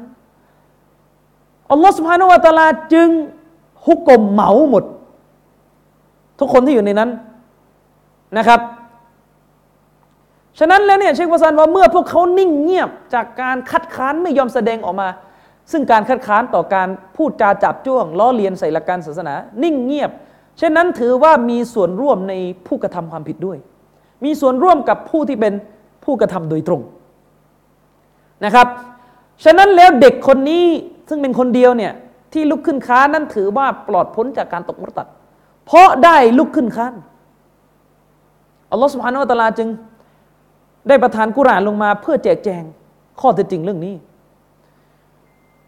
เชควาซานก็พูดต่อไปมาแต่สำหรับไอ้พวกที่ไม่ยอมคัดค้านนั้น แล้วก็ไปนั่งร่วมอยู่ในมาจาลิสุมาจาลิสุลกฟถือว่าเป็นวงเสวนากูฟต ไปนั่งร่วมอยู่ในวงเสรวนากูฟตที่มีการล้อเลียนหลักการศาสนา แล้วตัวเองไม่ลุกขึ้นทำการคัดค้าน ถือว่าตกหุกกลมเป็นคนตกศาสนากันทั้งหมดที่อยู่ในนั้นลาอิลาฮอิลลัลลอฮชีวิตเราเคยผ่านอะไรอย่างนี้หรือเปล่าเดี๋ยวจะยกตัวอย่างนะครับ น่ากลัวนะครับ น่ากลัว อัลกุรอานเนี่ยได้กล่าวถึงหลักของการที่เวลาได้ยินการดูหมิ่นหลักการศาสนา หรือพูดไม่ดีใส่หลักการศาสนาให้เดินออกมานะครับ อย่างเช่นอัลลอฮฺตาลาได้กล่าวไว้ในสุรอันอันอามนะครับอัลลอฮ์บอกว่าวอิซาระไอตัลลาซีนยะคูดูนฟีอายาตินาฟาอัริดอันฮุมฮัตตายาคูดูฟีฮะดีสินกอยริ ลอสุฮานะฮุวตาลาบอกว่า และเมื่อพวกเจ้าเห็นบรรดาผู้ซึ่งได้วิพากวิจารองค์การของเรา คำว่าวิพากวิจารองค์การของเราตรงนี้คือพูดหลักพูดถึงหลักการศาสนาอิสลามในเชิงติดลบฟาอาริดอันฮุม ผินหน้าออกมาจากพวกเขาซะอย่าไปอยู่ด้วย อย่าไปอยู่ด้วยในขณะที่พูด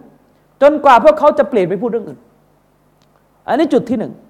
อีกจุดหนึ่งในสุรานิซาองค์การที่ร้อยสี่สิบอัลลอฮฺสุบฮานะฮุวาตาลาบอกว่า وقد نزل عليكم في الكتاب أن إذا سمعتم آيات الله يكفر بها ويستهزأ بها فلا تقعدوا معهم حتى يخوضوا في حديث غيره. إنكم إذا مثلهم. إن الله جامع المنافقين والكافرين في جهنم جميعا. الله سبحانه وتعالى بوا لا. نون ได้มีหลักการประทานลงมาแก่พวกเจ้าในคัมภีของพระองค์ ว่าเป็นหลักการยังไง เมื่อพวกเจ้าได้ยินองค์การของพระองค์ คือหมายถึงหลักการศาสนาของพระองค์ ถูกปฏิเสธเบื้องหน้าเจ้าวายุสตาซาอูบิฮา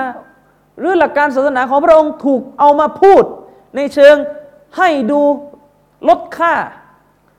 ถูกเอามาพูดในเชิงให้ดูเป็นเรื่องตลกล้อเล่น ไม่ไม่ศักดิ์สิทธิ์อีกต่อไปนี่จะพูดอะฟาลาตะกาอูดูมาฮุม อย่าไปนั่งร่วม จนกว่าพวกมันจะเปลี่ยนเรื่องคุย อินนะกุมอิซัมมิสลุฮุม เพราะไม่เช่นนั้นแล้ว พวกเจ้าจะเป็นเยี่ยงเดียวกับพวกเขา นะครับ คือหมายถึงว่าเป็นมุตตัดได้เลย ก็พวกเขาเป็นมุตตัด เจ้าจะเป็นมุตตัดได้ด้วย ในโทษฐานที่นั่งมีส่วนร่วมกับวงที่มีการพูดจาไม่ดีใส่ หลักการของศาสนา อืม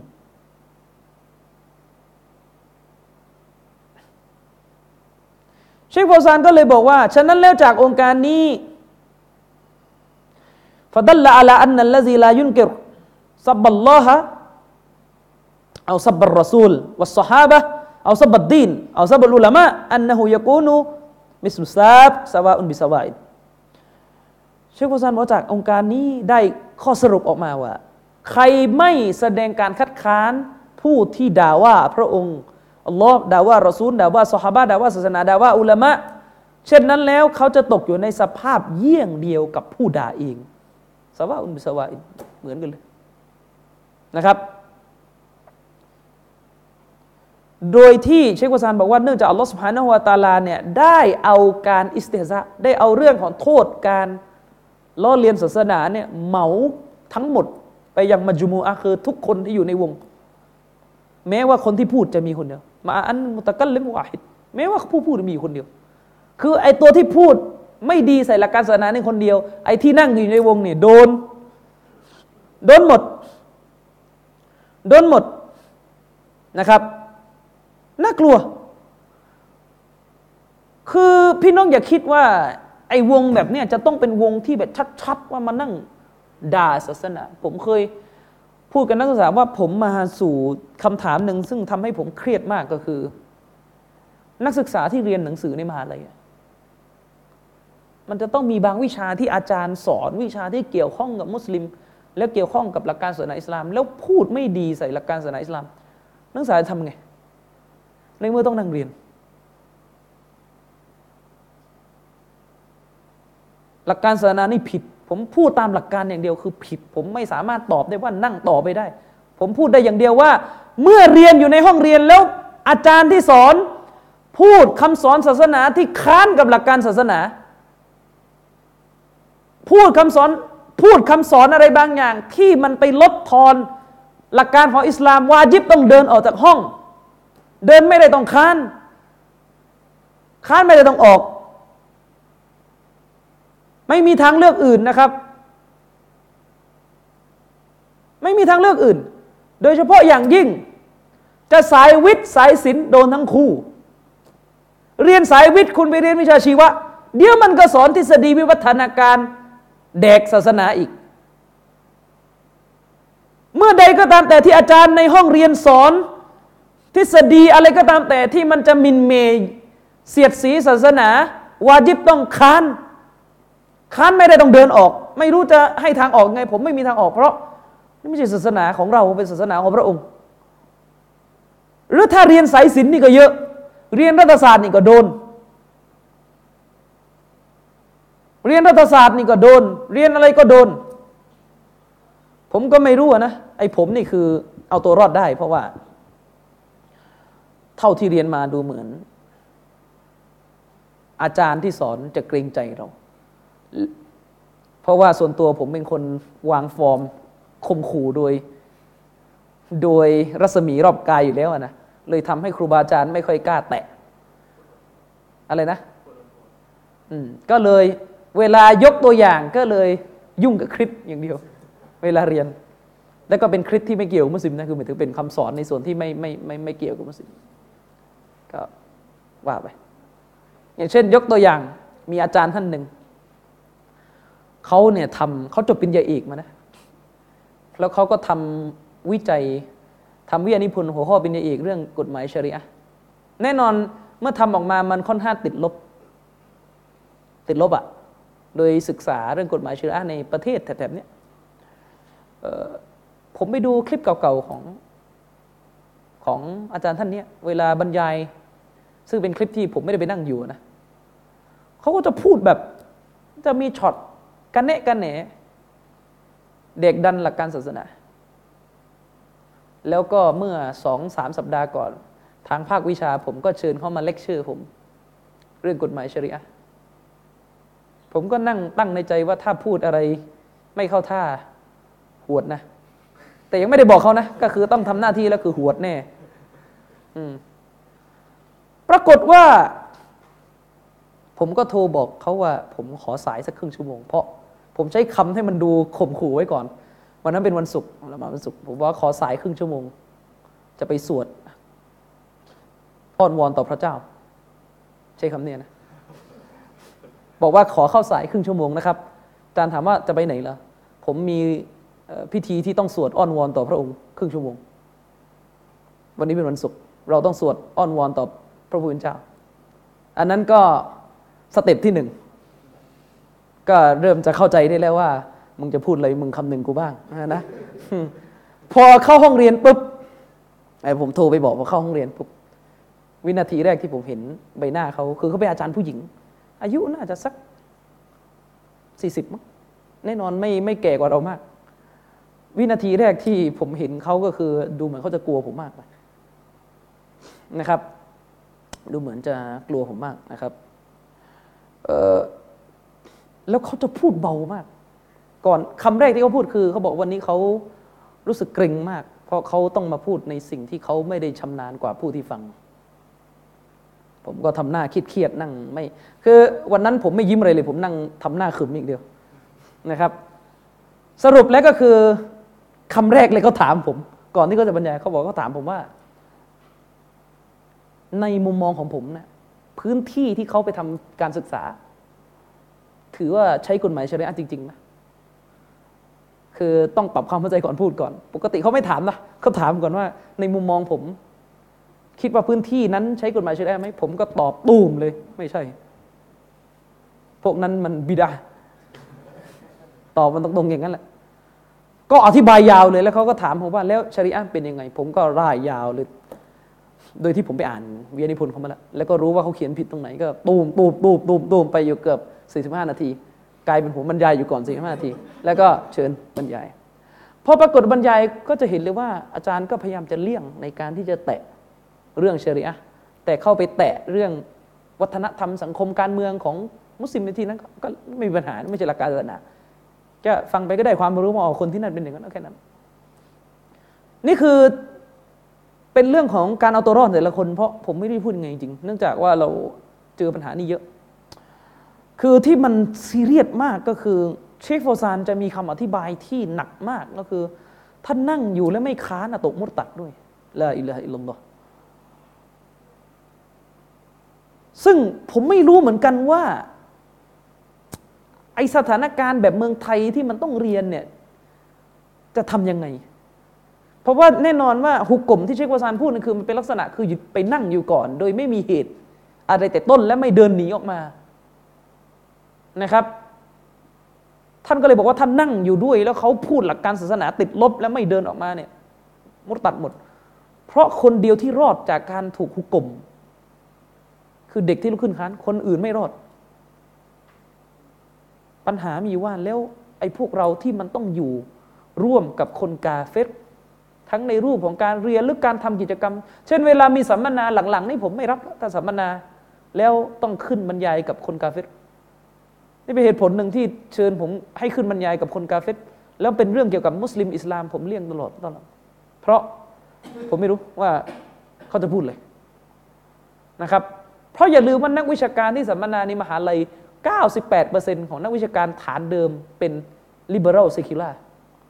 ยังไงก็ต้องมีบางอย่างที่แขวะหลักการศาสนา ไม่มากก็น้อยนะครับ มันขึ้นอยู่กับว่าเขายังเกรงใจมุสลิมอยู่ หรือเปล่า นี่ยังไม่นับว่าไอการเสวนาสามศาสนาเนี่ย อันเนี้ยไม่แขวะ แต่เป็นพาหลงอีกแบบหนึง่งพาไปในลักษณะรับรอง รอดหมด รอดหมดนะครับเออไอเราไปนั่งสัมมนากับพระสงฆ์ใช่ไหมเดี๋ยวเขาก็ขึ้นมาขออัญเชิญภาษีรัตนตรัย ต่อหน้าต่อตาเรา แน่นอน อิสลามบอกว่าศาสนาใครศาสนามันใช่ แต่ไม่ได้หมายความว่าศาสนาใครศาสนามันแล้วการแสดงออกจะต้องมากมายขนาดนั้น ทุกคนมีส่วนในการทำหน้าที่ทางศาสนาของตัวเองในเขตพื้นที่ของตัวเอง นี่เป็นเหตุผลที่ว่าผมปฏิเสธหมดเลยงาน สัมมนาวิชาการแบบ ผมต้องขึ้นพร้อมมาคนอื่นนี่ยังไม่นับว่า คือฐานะของเราตัวนี้มันลำบากละ เวลาสัมมนาในมหาลัยเนี่ยบางทีมันมีนักวิชาการผู้หญิง ที่ไม่ใช่มุสลิมขึ้น พูดด้วย แล้วเรา มันจะขึ้นพูดด้วยแล้วเขาไม่ใส่ฮิญาบมันทำไม่ได้แล้วตอนเนี้ยนึกออกไหมนี่เป็นเหตุผลว่าตอนอุสมานเชิญ ผมไปสัมมนาเรื่องก่อการร้ายที่จุฬาแล้วมีอาจารย์ผู้หญิงขึ้นพูด ผมก็แคนเซิลไปเลย เพราะไม่ต้องการให้ภาพตัวเองไปติดอยู่ในคลิปวิดีโอที่มี ผู้หญิงไม่ใส่ฮิญาบอยู่ ถามถาม พวกคุณซีเรียสไหมเนะซีเรียสไหมมันขึ้นอยู่กับว่าคุณมองผมเป็นใคร ผมถามหลาย ๆ คนนะ ว่าคือแน่นอนมันมันเหมือนกับอีกอารมณ์ไงถ้าขึ้นกับผู้หญิงมุสลิมานี่ไม่ไม่นี่จะจะจะซีเรียสมากกว่าเดิมอีก คือถ้ามันมาในโลกแบบมุสลิมกับมุสลิมนี่มันยิ่งไม่ได้ แต่มันเหมือนกับว่าบทบาทของเราที่มันอยู่ในสองโลกอะโลกของ อะไรโลกของศาสนากับโลกของสามัญมันทับกันอยู่ และพอมันทับกันมันทำให้เรา วางตัวลำบากมากนึกออกไหมมันทำให้เราวางตัวลำบากมากก็คือ ในโลกของสามัญเนี่ยเวลาเราจะไปสัมมนาเรื่องวิชาการที่เกี่ยวข้องกับมุสลิม ซึ่งมันมีคนน้อยอะมันมีคนชำนาญน้อย แล้วถ้าเราปล่อยให้กาเฟสพูดมันก็เละอีกแบบหนึ่งนึกออกไหมอย่างเช่นพูดเรื่องก่อการร้ายเนี่ยเละเทะไปหมดเลยไม่รู้พูดอะไรกันไอซิดเป็นว่าบีนอิมนุตัยมียะเป็น เจ้าพ่อของกลุ่มไอซิดอย่างเงี้ยคือมันเละเทะไปหมด ทีนี้เราต้องไปพูด พอเราไปพูดเลื่อนลุกไปร่วมสัมมนาปุ๊บมันกลายเป็นว่ามีนักวิชาการผู้หญิงไม่ใส่ฮิญาบนั่งอยู่ด้วย และคลิปมันต้องออก ซึ่งผมถามเลยเลยท่านเลยท่านก็มีท่าทีแตกต่างกันไปนะ บางท่านก็บอกว่าไม่ซีเรียสพอรู้ว่าตรงนั้นมันเป็นอีกที่อีกแอเรียหนึ่งเข้าใจไหมมันเหมือนเป็นอีกที่หนึ่งแต่ถ้าคนที่ เป็นนักเกียนสายศาสนาตรงๆ ที่ไม่เคยไปอยู่ในวงสามัญก็จะซีเรียสมากว่าไม่ได้ผู้รู้ไม่ได้ ซึ่งแน่นอนสุดท้ายสุดผมก็ขอเลือกอะไรที่มันปลอดภัยที่สุดก็คือไม่ไปไม่ขึ้นนะไม่ขึ้นบรรยายนะครับ เพราะรู้สึกว่ามันสับสนไปหมด อันนี้อย่างหนึ่ง หรือแม้กระทั่ง คุณจะเห็นว่ารายการของช่องกาเฟส พวกเอ็นเออพวกอะไรนะรายการในช่องดาวเทียมอะที่มันจะมีวิเคราะห์เรื่องโลกตะวันออกกลางอะและบางทีมันมีพิธีกรผู้หญิงอะเข้าใจไหมเคยมีติดต่อมานะให้ผมไปพูด ผมปฏิเสธไหมผมถามว่าใครเป็นพิธีกรนะแกเป็นพิธีกรผู้หญิง คือผมเคยดูคลิปคลิปวิดีโอที่แกนนำไอควานเมืองไทยเนี่ยไปออกรายการ ที่พิธีกรเป็นผู้หญิงกาเฟสสัมภาษณ์ พิธีกรใส่เข็นกุดเลยนะ แล้วโต๊ะครูไปนั่ง ซึ่งผมมองว่ามันเกินไปอย่างนั้น ไม่ใส่ฮิญาบเราก็ว่ามันยุ่งยากพออยู่แล้ว กับบุคคลนี่คือพิธีกรใส่เสื้อแขนกุด แล้วโต๊ะครูไปนั่งให้การสัมภาษณ์ได้ยังไง อะไรเงี้ยโต๊ะครูไปนั่งให้การให้ไปไปทำการสัมภาษณ์ ผมว่ามันภาพมันไม่ดี อันนี้ก็แต่ว่าพอมองอีกจุดหนึ่งมันก็เกิดปัญหาว่าถ้าเราไม่ไปเขาก็ต้องไปเอาคนอื่น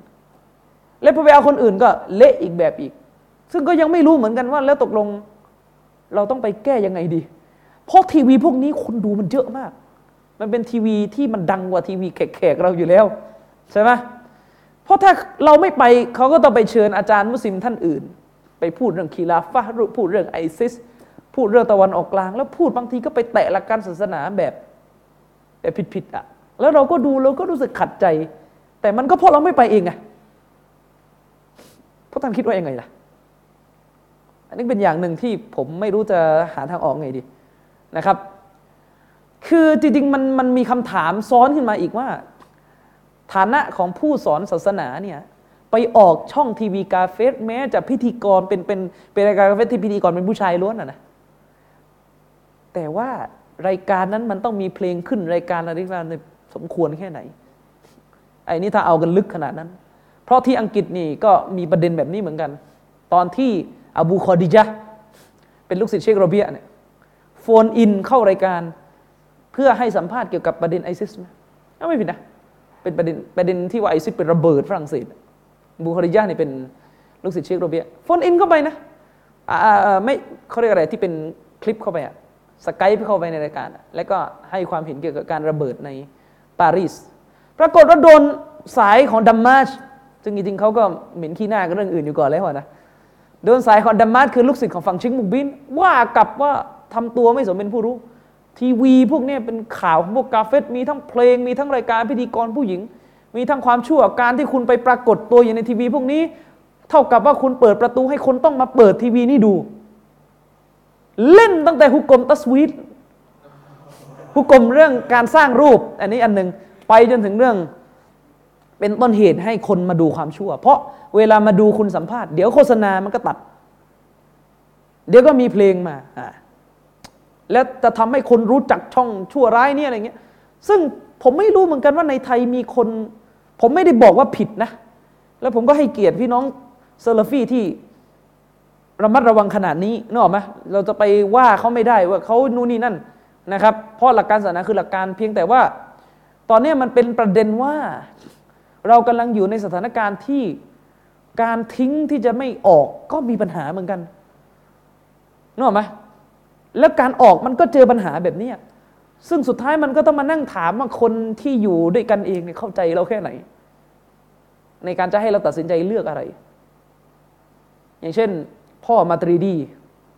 เคยมาสัมภาษณ์ผมเรื่อง พ่อเขาเป็นนักข่าวในสามจังหวัดมาสัมภาษณ์ผมเรื่อง คิดว่าไอซิสจะเข้าสามจังหวัดมากน้อยแค่ไหน ซึ่งแน่นอนตอนสัมภาษณ์เนี่ยมันเหมือนเป็นมาทำกันต่างหากที่บ้านเราเอง แล้วก็เอาวิดีโอที่ถ่ายนั้นไปให้ไทยพีบีเอสมันออก เหมือนเป็นสกู๊ปสั้นๆอะแต่ว่าแน่นอนก่อนที่เขาจะเอาของผมไปออกอะก็จะต้องมีพิธีกรเกริ่นนำก่อน ซึ่งพิธีกรก็เป็นทั้งผู้หญิงและผู้ชาย ซึ่ง เข้าใจว่าแค่นี้อะบ้านเรายังไม่ซีเรียสนะ เพราะยังไม่ได้ไปนั่ง แต่ถ้าเราต่างประเทศนี่ซีเรียสแล้วดังนั้นถ้าในมุมมองของซาลาฟีสายแข็งๆมาก ๆ ในในลอนดอนเนี่ย ผมก็ไม่ผ่านแล้ว เพราะว่าไปทำคลิปส่งให้จอทีวีเอาไปออกแล้วแล้วพิธีกรมันเป็น มันเป็นผู้หญิงคุณไปมีส่วนร่วมในการ นั่นหมายความว่ามันจะซีเรียสถึงขนาดว่า ถ้าเราเนี่ยสมมติเราอยู่ในเหตุการณ์สามจังหวัดแล้วมีระเบิด แล้วเราอยู่ในเหตุการณ์เราเป็นพยานในเหตุการณ์ และนักข่าวท้องที่ผู้หญิงมาสัมภาษณ์เรานี่ให้ไม่ได้ เข้าใจปะหมายถึงว่าเช่นแบบว่ามียิงทหารยิงตำรวจและเราอยู่ในเหตุการณ์ แล้วมันกำลังมีไทยมุงใช่ปะมันก็จะต้องมีนักข่าวท้องถิ่นที่แบบมาเร็วมาก บางทีเป็นผู้หญิง ผู้หญิงเยอะด้วยมาสัมภาษณ์เมื่อกี้คุณเห็นเหตุการณ์ยังไงมันก็ต้องสัมภาษณ์ แล้วก็จะขึ้นหน้าเราใช่ไหมซึ่ง ถ้าเป็นแบบนี้ถ้าถ้าซีเรียสมาก ๆ เลยก็ให้สัมภาษณ์ก็ไม่ได้ ซึ่งผมก็ไม่รู้เหมือนกันว่าประเด็นพวกนี้เราจะเอากันยังไงกัน ในสังคมซุนนะนะครับบางทีเป็นคนสอนศาสนานี่ลำบากมาก ต้องมานั่งชั่งน้ำหนักว่าฝ่ายที่จะคือมันเป็นเรื่องของการที่ไม่มีตัวบทหลักการตรงๆ แล้วมันเกี่ยวพันกับเรื่องความรู้สึกของประชาชนด้วย บางครั้งต้องคำนึงถึงผลประโยชน์ที่จะได้รับด้วย ถ้าเราจะไปออกทีวีเพื่อจะ จะจะให้ความรู้แต่เผอิญพิธีกรเป็นเป็นผู้หญิง เราคำนึงถึงผลประโยชน์ของเนื้อหาที่ถ่ายทอดออกไปแต่ผลประโยชน์ในหมู่จะมะกับไม่มี มันก็ไม่ไม่โอเคเหมือนกันอย่างนี้ แต่ถ้ากลุ่มอื่นไม่ใช่ปัญหา กลุ่มอื่นนี่เสรี อาจารย์ของทั้งคณะเก่าทั้งคณะชีอะทั้งคณะอ่อนๆคณะไม่แข็งคณะอะไรไปหมด นะครับ บางทีแล้วมันดูแล้วมันไม่ไม่ไหวอะพิธีกรบางทีแต่งตัวไม่เรียบร้อยเลยนะครับ คืออย่างน้อยผมว่าผ้าคลุมอะถ้าจะหมายถึงว่าแน่นอนกาเฟสไม่มีวันอยู่แล้วมันจะใส่ผ้าคลุมใช่ไหมไม่ใส่ผ้าคลุมนี่คือขอแค่นี้แหละ ขอให้สุดแค่นี้อย่ามากกว่านี้ หมายถึงว่าถ้าพิธีกรใส่เสื้ออะไรที่มันปกปิดร่างกายมิดชิดหน่อย ซึ่งจริงๆมันก็มีปัญหาเรื่องเสื้อรัดรูปอีก มันไปไปไม่ได้ที่มันจะใส่ชุดราตรีใช่ไหมมันก็ต้องใส่ชุดเชิ้ตถ้าใส่ชุดเชิ้ตและทับด้วยสูทนี่ก็จะเริ่มเขาเรียกว่ากลบการรัดรูปไปแล้ว แต่ปัญหาก็คือที่เราเคยเห็น อันนี้พูดจริง ๆ นะครับ พิธีกรแม้ว่าใส่รัดรูป แต่กระโปรงแค่หัวเขา่าแล้วก็เทมางี่เง่าเวลานั่งสัมภาษณ์ก็เทเอาหมอนปิด ก็มึงไม่ใส่ปิดมาจากบ้านแล้วเว้ยเฮ้ยเออใช่ปะ แล้วทีเนี้ยมันดูไม่ดีผมเคยดูรายการที่แกนนำชีอะไปสัมภาษณ์เรื่องภาคใต้เรื่องสามจังหวัด ตอนนั้นมันมีเรื่องอะไรก็ไม่รู้มันมีเรื่องใหญ่โตมาก แล้วเวลานั่งหันคู่อย่างเงี้ยแล้วพิธีกรมาใส่กระโปรงสั้น มันก็ดู ดูเสียหมดเลยไปแล้วใช่ไหมเพราะว่าอีกฝ่ายหนึ่งนั่งใส่โต๊บดำสารบัญดำมันก็ดูไม่ดีไงใช่ไหมอันนี้ก็เป็นเป็นปัญหาเป็นปัญหาเรื่องที่ต้องมานั่งคุยกันในหมู่ซาลฟี่ว่า ฐานภาพของ ครูบาอาจารย์ที่สอนศาสนาเนี่ยให้ได้แค่ไหน ในการออกสังคมนะครับ ในการออกสังคมอย่างผมยกตัวอย่างนะครับว่า ปีที่ผ่านมานี้ได้ไปร่วมงานสำคัญของสถานทูตประเทศประเทศหนึ่ง ไม่เคยไปไงก็ชวนมาไป ก็ไปครั้งแรก ก็ไม่โออะ คืออันนี้ไม่ได้ไม่ได้ตำหนิทีมงานในสถานทูตนะครับ คือหมายถึงว่า คือปีหน้าอาจจะไม่ไปล้วเพราะว่าเข้าใจว่าพอเป็นงานแบบนี้มันมันเชิญคนมาหลายประเภท แล้วมันคุมไม่ได้ คือหมายถึงว่าพอมาเป็นงานของสถานทูตเนี่ยเราก็ลืมคิดไปตอนแรกเราก็ไปนั่งมโนว่า คงเชิญแต่มุสลิมมั้งใช่ไหมก็แต่ว่าคงเชิญแต่มุสลิมคงเชิญอาจารย์สอนศาสนา นักเรียนศาสนา ไปนั่งจิบชาเล่าความหลังตามภาษาคนแก่ๆอะไรเงี้ยนะ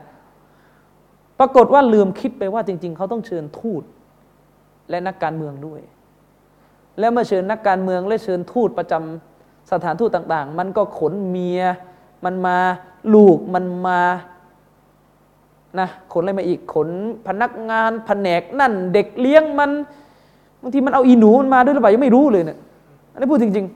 ๆ ซึ่งเป็นมุชริกะมา เป็นกาเฟตมา พอมาปุ๊บมันก็แต่งตัวไม่เรียบร้อย เราก็เซ็งไงมันเป็นอย่างนี้ เข้าไปแล้วมันจะออกก็ลำบาก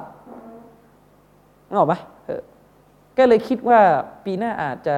ขอ ไปเยี่ยมที่ฐานทูตแล้วกัน ไปเยี่ยมไปให้กำลังใจที่ฐานทูตแล้วกัน อาจจะไม่ไปในงานแล้วรู้สึกมันมันคือโอเคแหละมันไม่ได้ผิดที่เจ้าภาพอะเพราะเจ้าภาพเขาก็เขียนกำกับแล้วว่าแต่งตัวให้เรียบร้อย แต่คำว่าเรียบร้อยของผู้หญิง กุฟาสมัยนี้คือ ไม่ใช่ถ่ายภาพนูดอันนั้นคือนิยามเรียบร้อยของผู้หญิงมุชริกสมัยนี้ คือเรียบร้อยคือ คือไม่ถ่ายภาพนูด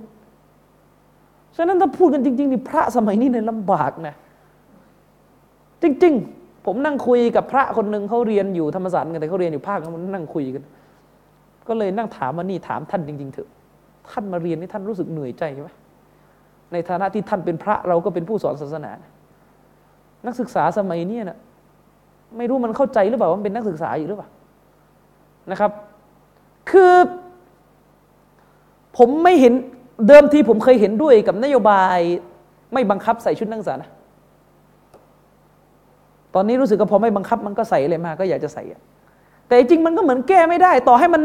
บังคับใส่นักศึกษา มันก็ใส่มาแบบที่เรารู้กันอะ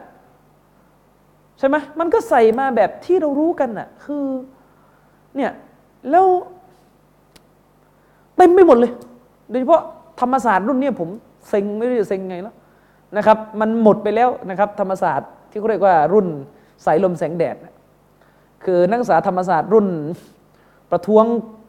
ไล่จอมพลถนอมเนี่ยมันมันไม่มีแล้วไอไอมายาคติแบบนั้นมันหมดไปแล้ว ตอนนี้ธรรมศาสตร์ก็ก็เหมือนที่อื่นน่ะที่อื่นมีนักศึกษาขายตัว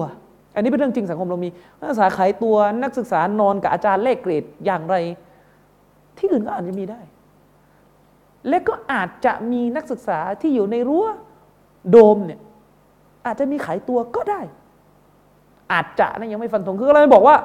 กำลังจะพูดว่าโลกมันมาสู่ยุคที่เราอยู่ในความชั่วที่เราไม่รู้จะหนียังไง ผมก็นั่งถามคนเป็นพระว่านี่ท่าน ยังไงเนี่ยนะครับ เจอพวกมารนี่นะยังไง เราก็ลำบากใจท่านก็ลำบากใจก็ไม่รู้จะทำยังไงกันนะครับ จนกระทั่งพี่น้องของเราที่เรียนธรรมศาสตร์ที่นั่งกันอยู่บอกว่าตอนนี้นี่ ไปกินโรงอาหารธรรมศาสตร์นี่จะฮารอมหรือยังเนี่ยอาจารย์ ผมว่าควรจะมาถามตั้งแต่ต้น แล้วว่านี่มาเรียนที่นี่จะฮารอมแต่ต้นไหมเนี่ยนะเออนะครับ เพราะว่าไม่รู้จะทำยังไงจริง ๆ นะครับ แล้ว ทุกมหาลัยเป็น เป็นงี้หมด เป็นงี้หมด อันนี้คือปัญหาของ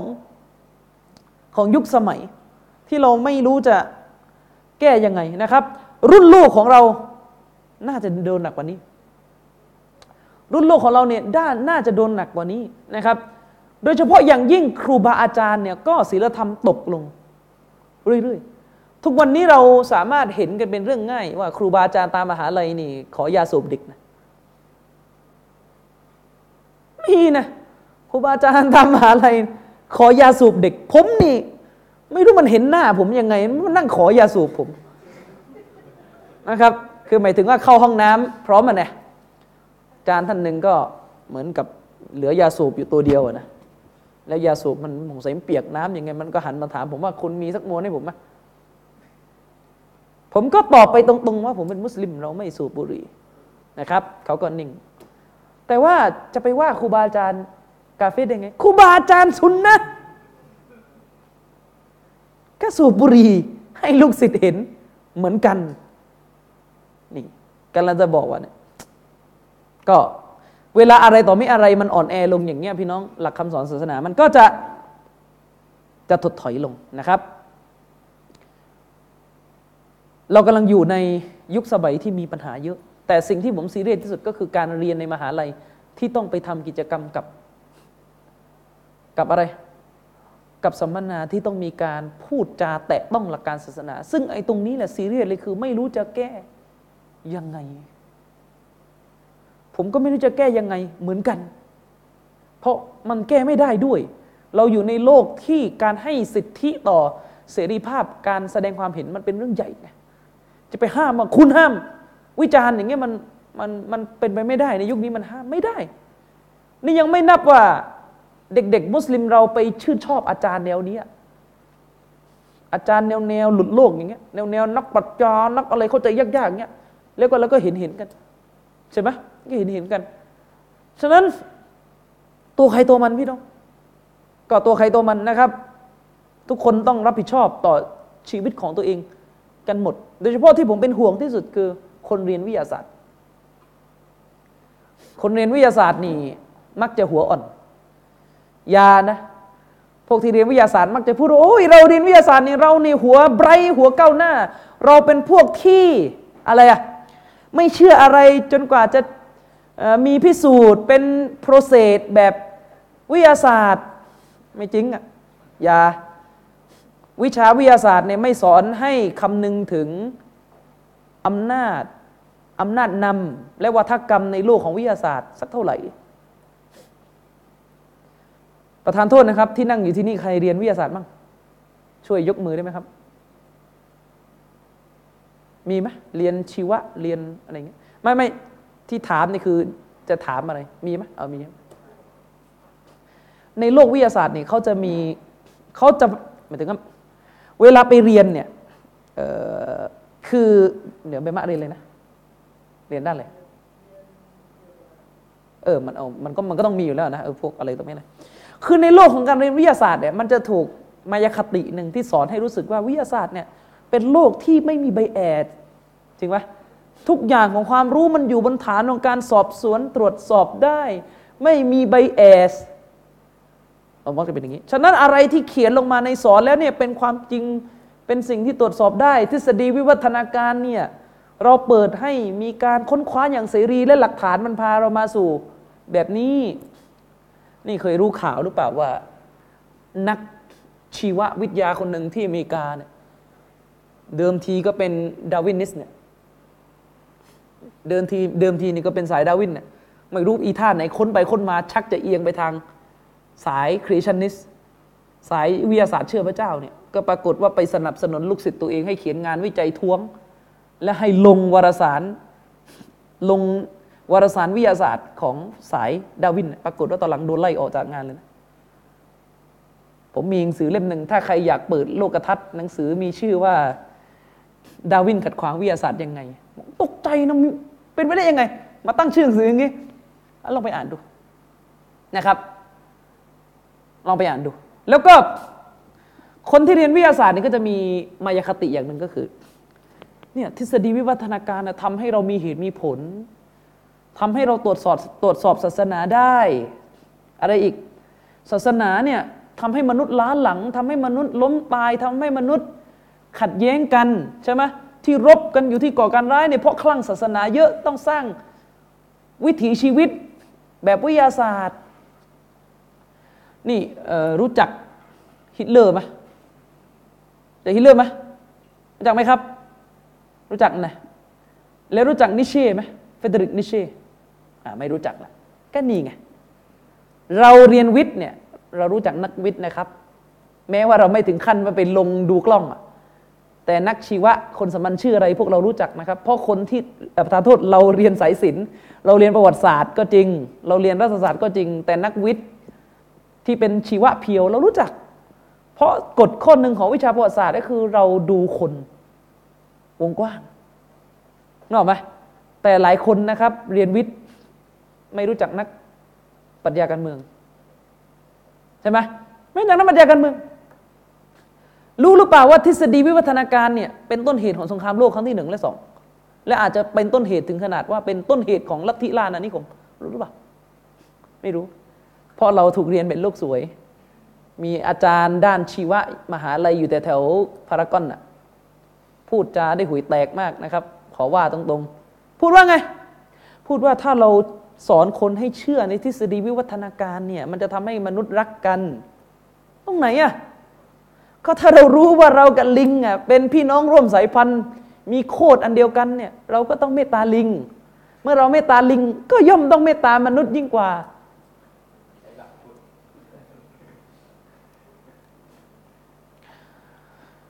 ทฤษฎีวิวัฒนาการเนี่ยเป็นทฤษฎีที่ถูกนำมา ต่อยอดเป็นเขาเรียกว่า social Darwinism ลัทธิดาวินเชิงสังคม สงครามโลกครั้งที่หนึ่งครั้งที่สองลัทธิฟาสซิสของฮิตเลอร์ ที่ก่อสงครามฆ่าล้างสายพันธุ์ต่าง ๆ ต่อยอดมาจากทฤษฎีวิวัฒนาการครับ ก็อะไรการเลือกสรรทางธรรมชาตินะสายพันธุ์ที่แข็งแรงที่สุด มียีนดีที่สุด มีทุกอย่างเจ๋งที่สุดอยู่รอด ก็ถูกต้องนิเช่กับฮิตเลอร์ก็บอกว่าก็เยอรมันมันดีที่สุด ยิวมันสถุนยิวมันเป็นเลือดชั้นต่ำฆ่าทิ้งให้หมด การฆ่าไม่ใช่สิ่งน่ารังเกียจก็โคตรเราฆ่ามันแล้วแต่อย่างนี้ผมพูดภาษาชาวบ้านนะแต่ถ้าพูดให้มันยากมันจะเข้าใจยากกว่านี้นะพูดภาษาง่ายๆ ถึงขนาดพวกคอมมิวนิสต์ทั้งคาร์ลมาร์กทั้งเมาเซดุง ทั้งสตาลิน ทั้งเลนิน ทุกคนพูดตรงกันหมดว่าปรัชญาคอมมิวนิสต์เอามาจาก ทฤษฎีวิวัฒนาการ ถึงขนาดพวกนักวิชาการสายมาร์กเนี่ยบอกเลยว่า ถ้าดาวิน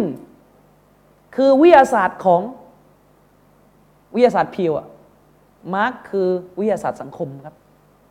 เพราะว่ามาร์กเอาทฤษฎีวิวัฒนาการ มาก่อลัทธิคอมมิวนิสต์แล้วก็ฆ่าฉะนั้นอย่ามาโลกสวยว่าวิทยาศาสตร์ทำให้คนเหมือนถึงวิทยาศาสตร์เป็นดาวินนะดาวินเนี่ยทำให้คนทฤษฎีวัฒนาการทำให้คนเจริญรักใคร่กัน นี่ไปมุดถ้ำอยู่ที่ไหนครับ สงครามเย็นเขาตายกันร้อยกว่าล้านคนเพราะทฤษฎีนี้ท่านไม่รู้เลยครับ เออ มีบางคนล่าสุดมาชี้แจงเลยเอ้ย มันไม่มันโทษทฤษฎีดาวินไม่ได้ มีมีแขก แขกเราแบบอยากอยากแก้ตัวให้อะมันโทษดาวินไม่ได้ มันเหมือนกับอิสลามไหมไอซิสมันเอาไปอ้างเพื่อฆ่าคน มันจะด่าอิสลามไม่ได้ว่าอย่างเงี้ยนะเหมือนกันดาวินนะมันจะโทษดาวินไม่ได้ มันต้องโทษที่คาร์ลมาร์กเอง ที่ตีความผิด มันแล้วก็ไปอ้างว่านักชีววิทยาออกมาแย้งมากแล้วว่าคุณเข้าใจดาวินผิด แต่ว่าไม่ลงรายละเอียดแล้วเข้าใจผิดตรงไหน บอกกันได้ว่าผิด ก็แล้วมันผิดตรงไหนแล้วก็ไอ้ทฤษฎีเรื่องวิวัฒนาการเนี่ยมันมีเรื่องของการสู้รบของสายพันธุ์อยู่ จริงไหมมันให้เซนว่าผู้แข็งแกร่งนี่อยู่รอดจริงหรือเปล่า ไม่ต้องมาแถว่ามันไม่ไม่ใช่ตัวโดยตรงเออไอซิดเนี่ยมันแน่นอนว่ามันไม่ใช่ตัวโดยตรง เพราะอิสลามนี่ห้าม ตั้งกี่อย่างที่ไอซิดทำนบีห้ามลงโทษคนที่เผาไฟ ก็ไอ้นี่มันชัดว่ามันมันเอาไปอ้างมั่ว แต่ไอเนี่ยแบบไหนล่ะที่จะบอกว่าอ้างมั่ว ก็มันอ้างจริง ๆนะหรือท่านจะบอกว่าดาวินนั้นสุดแค่เรื่องห้องแลบห้ามออกนอกห้องแลบมันไม่ได้ ท่านจะมานิยามอย่างนั้นไม่ได้นะครับ หรืออย่างเช่นเออผมผมถามท่านหน่อยว่า การที่แม่คนหนึ่งคลอดลูก แล้วก็ทิ้งลูกณขณะที่คลอดไป ทิ้งตายไปทิ้งส้วมทิ้งถังหยาเนี่ยถือว่าเป็นเขาเรียกว่า แรงขับทางจิตวิทยาพื้นฐานไหมเข้าใจคำนี้ไหมเข้าใจคำนี้ไหมเข้าใจคำนี้ปะ ถือว่าเป็นการกระทำที่มาจากแรงขับทางด้านจิตวิทยา ที่เป็น normal คือเป็นพื้นฐาน ถือว่าเป็นพื้นฐานไหมสำหรับเราเราอะถือไหมถือเป็นพื้นฐานไหมไม่ถือ รู้หรือเปล่าเคยมีเคสเนี่ยที่อเมริกา เคสที่ผู้หญิงคนหนึ่งคลอดลูก แล้วก็ทิ้งลูกในห้องส้วมแล้วก็หนีไปนักจิตวิทยาดาวิน นักชีวะด้วยนะ ออกมาผลิตคำพูดแผลงๆอีกละคำพูดว่าไง แน่นอนการที่แม่ทิ้งลูกเนี่ยเราเรียกกันว่า immoral โอเค เราเรียกได้ว่าไม่ไม่ใช่เป็นสิ่งที่ถูกจริยธรรม ซึ่งไม่รู้มอรัลของมันคืออะไรอีกนะมันก็มึงก็พูดมึนๆงงๆ เราเรียกกันว่าเป็นอิมมอรัลคือเป็นสิ่งที่ไม่ถูกจริยธรรม แต่เราก็พูดได้เหมือนกันว่าการที่แม่ทิ้งลูกอย่างนี้ มันเข้าใจได้ว่าเป็นเขาเรียก motivate อะเป็นแรงขับทางธรรมชาติที่เป็นผลมาจากจิตวิทยาหนึ่ง ซึ่งมันเป็นเรื่องพื้นฐาน มันเป็นเรื่องพื้นฐาน เพราะทฤษฎีวิทยาการสอนให้เรารู้ว่ามนุษย์มันมีมิติเรื่องของการต้องทำเพื่อความอยู่รอด แม่ต้องอยู่ในสถานการณ์ที่จะตัดสินใจระหว่างความยากลำบากในเรื่องของการรักษาสายพันธุ์ตัวเอง แล้วก็ความยากลำบากในเรื่องของการเลี้ยงลูกอะไรเงี้ย สรุปแล้วก็คือพื้นฐาน เป็น เป็นเรื่องธรรมดาธรรมดาพื้นฐานที่แม่จะทิ้งลูกได้ แต่ผิดจริยธรรม ก็งงเหมือนกันว่า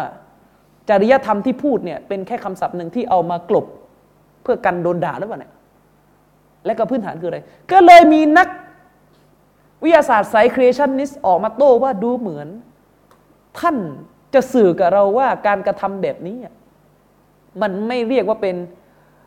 เขาเรียก moral immoral เขาเรียกว่ามันเหมือนกับไม่ใช่เรื่องผิดศีลธรรมอะไรใหญ่หลวงอะ่ะ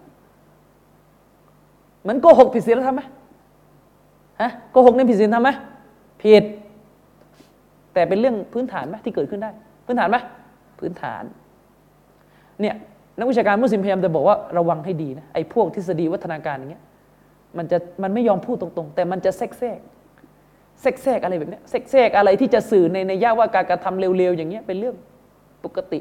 ก็ไม่แปลกที่จะเกิดคนอย่างนี้เชื่อที่ออกมาว่าจะฆ่าคนสักล้านคนผิดตรงไหน ก็ในเมื่อ ทฤษฎีนี่สอนแบบนี้ไงอีกนิดหนึ่ง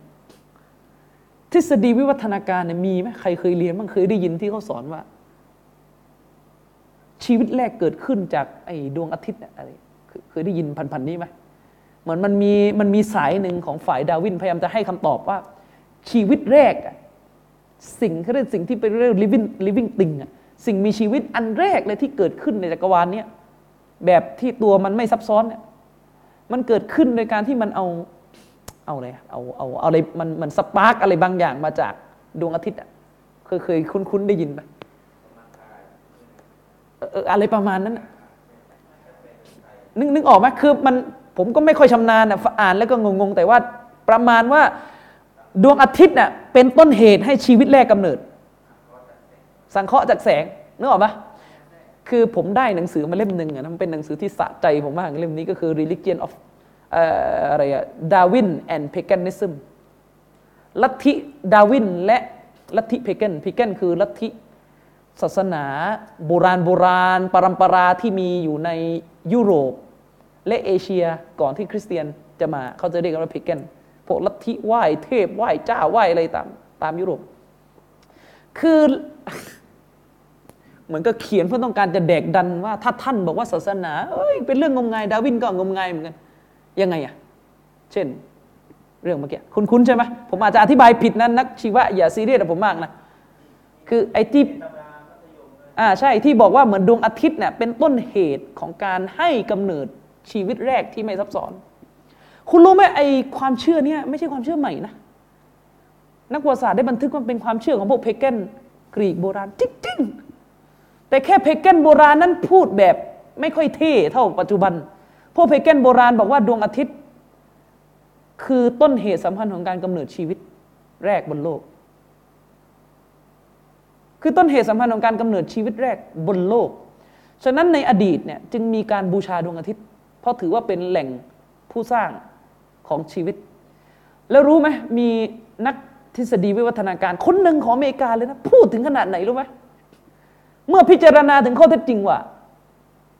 ดาวินก็เชื่อว่าดวงอาทิตย์เป็นกำเนิดของชีวิต พวกเพเกนก็เชื่อว่าดวงอาทิตย์เป็นกำเนิดของชีวิต เขาพูดถึงขนาดไหนรู้ไหมเขาบอกว่าไม่เราไม่สามารถจะไปด่าพวกเพเกนที่กราบไหว้ดวงอาทิตย์ว่าโง่เขลาได้เลย ราะเขากราบไหว้สิ่งที่เป็นกำเนิดชีวิตจริง ๆ แล้วก็เขาบอกว่า คือเขาเหมือนจะสื่อในเชิงว่า เราก็ไม่ได้ไกลกว่าเขานักหรอก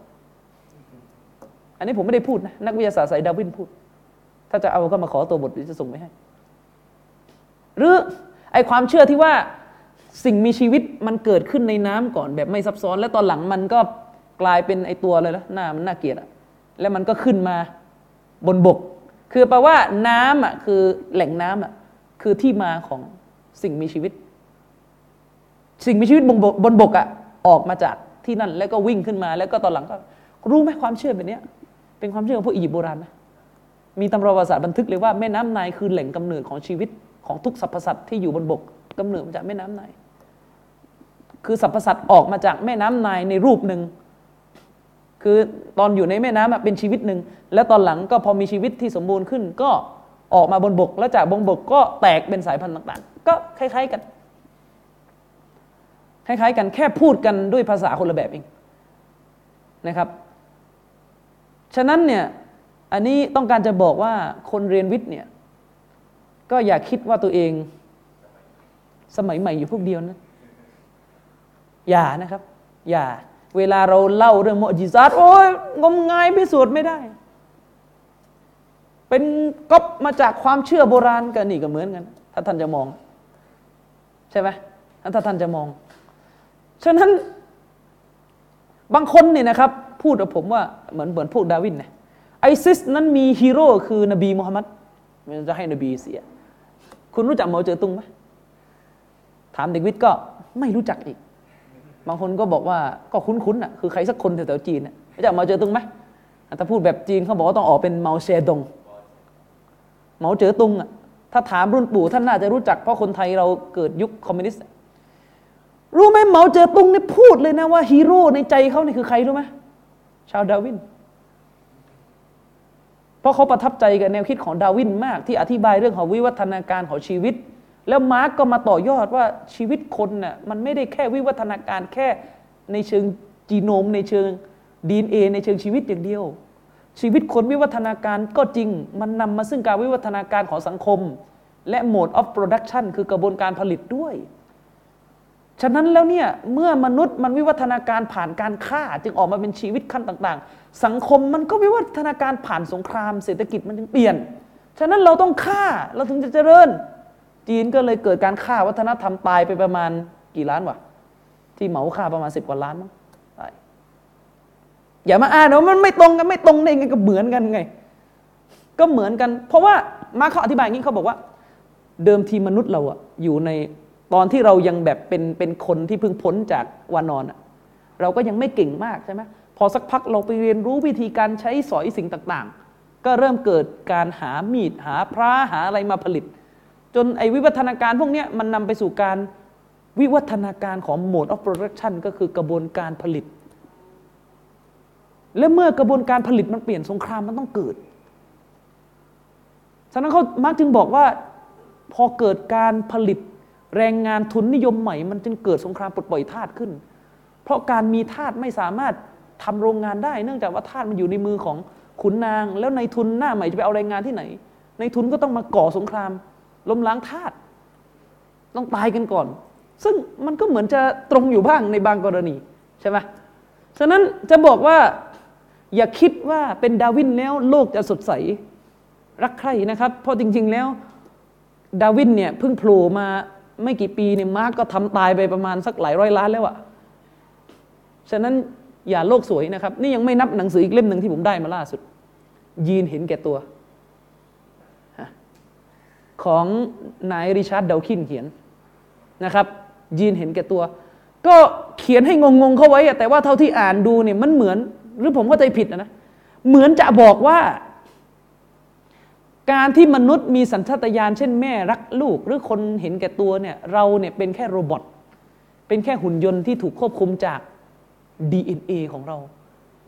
อีกที คือหมายความว่ามนุษย์เนี่ยที่มันเป็นแบบนั้นแบบนี้ ราะมนุษย์มันเป็นหุ่นยนต์ที่ถูกกาหนดจาก จากดีเออีกที ก็ผมก็เกิดคำถามว่าก็แสดงว่า ก็ถ้าเราจะฆ่าใครหรือจะข่มขืนใครหรือจะไปปล้นใครเนี่ย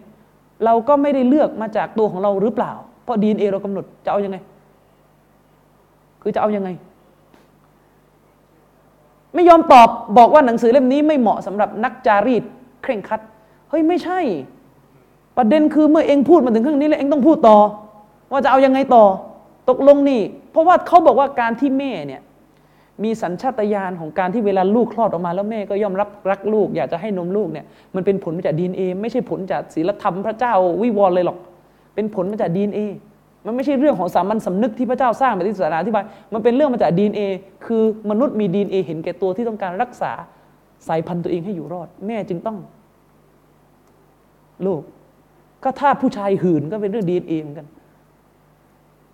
ใช่ไหมมีเรื่องกระแสเลือดเข้ามาด้วยเลยด้วย ก็ตกลงแล้วก็ข่มขืนผู้หญิงได้ หรือเปล่า ฉะนั้น อันนี้พูดเรื่องดาวินยาเนี่ยต้องการจะบอกว่า ผมเป็นห่วงนักศึกษากลุ่มนี้ที่สุดเพราะเวลาไปเรียนในห้องเนี่ยมีโอกาสโดนดึงเข้าง่ายนะครับอะวันนี้ก็หมดเวลาแล้วคงไม่มีคำถามนะครับ เนื่องจากใช้เวลาเลทก็เชื่อเราเจอกันอีกครั้งในตอนหน้านะครับ เดี๋ยวเนื้อหาก็คง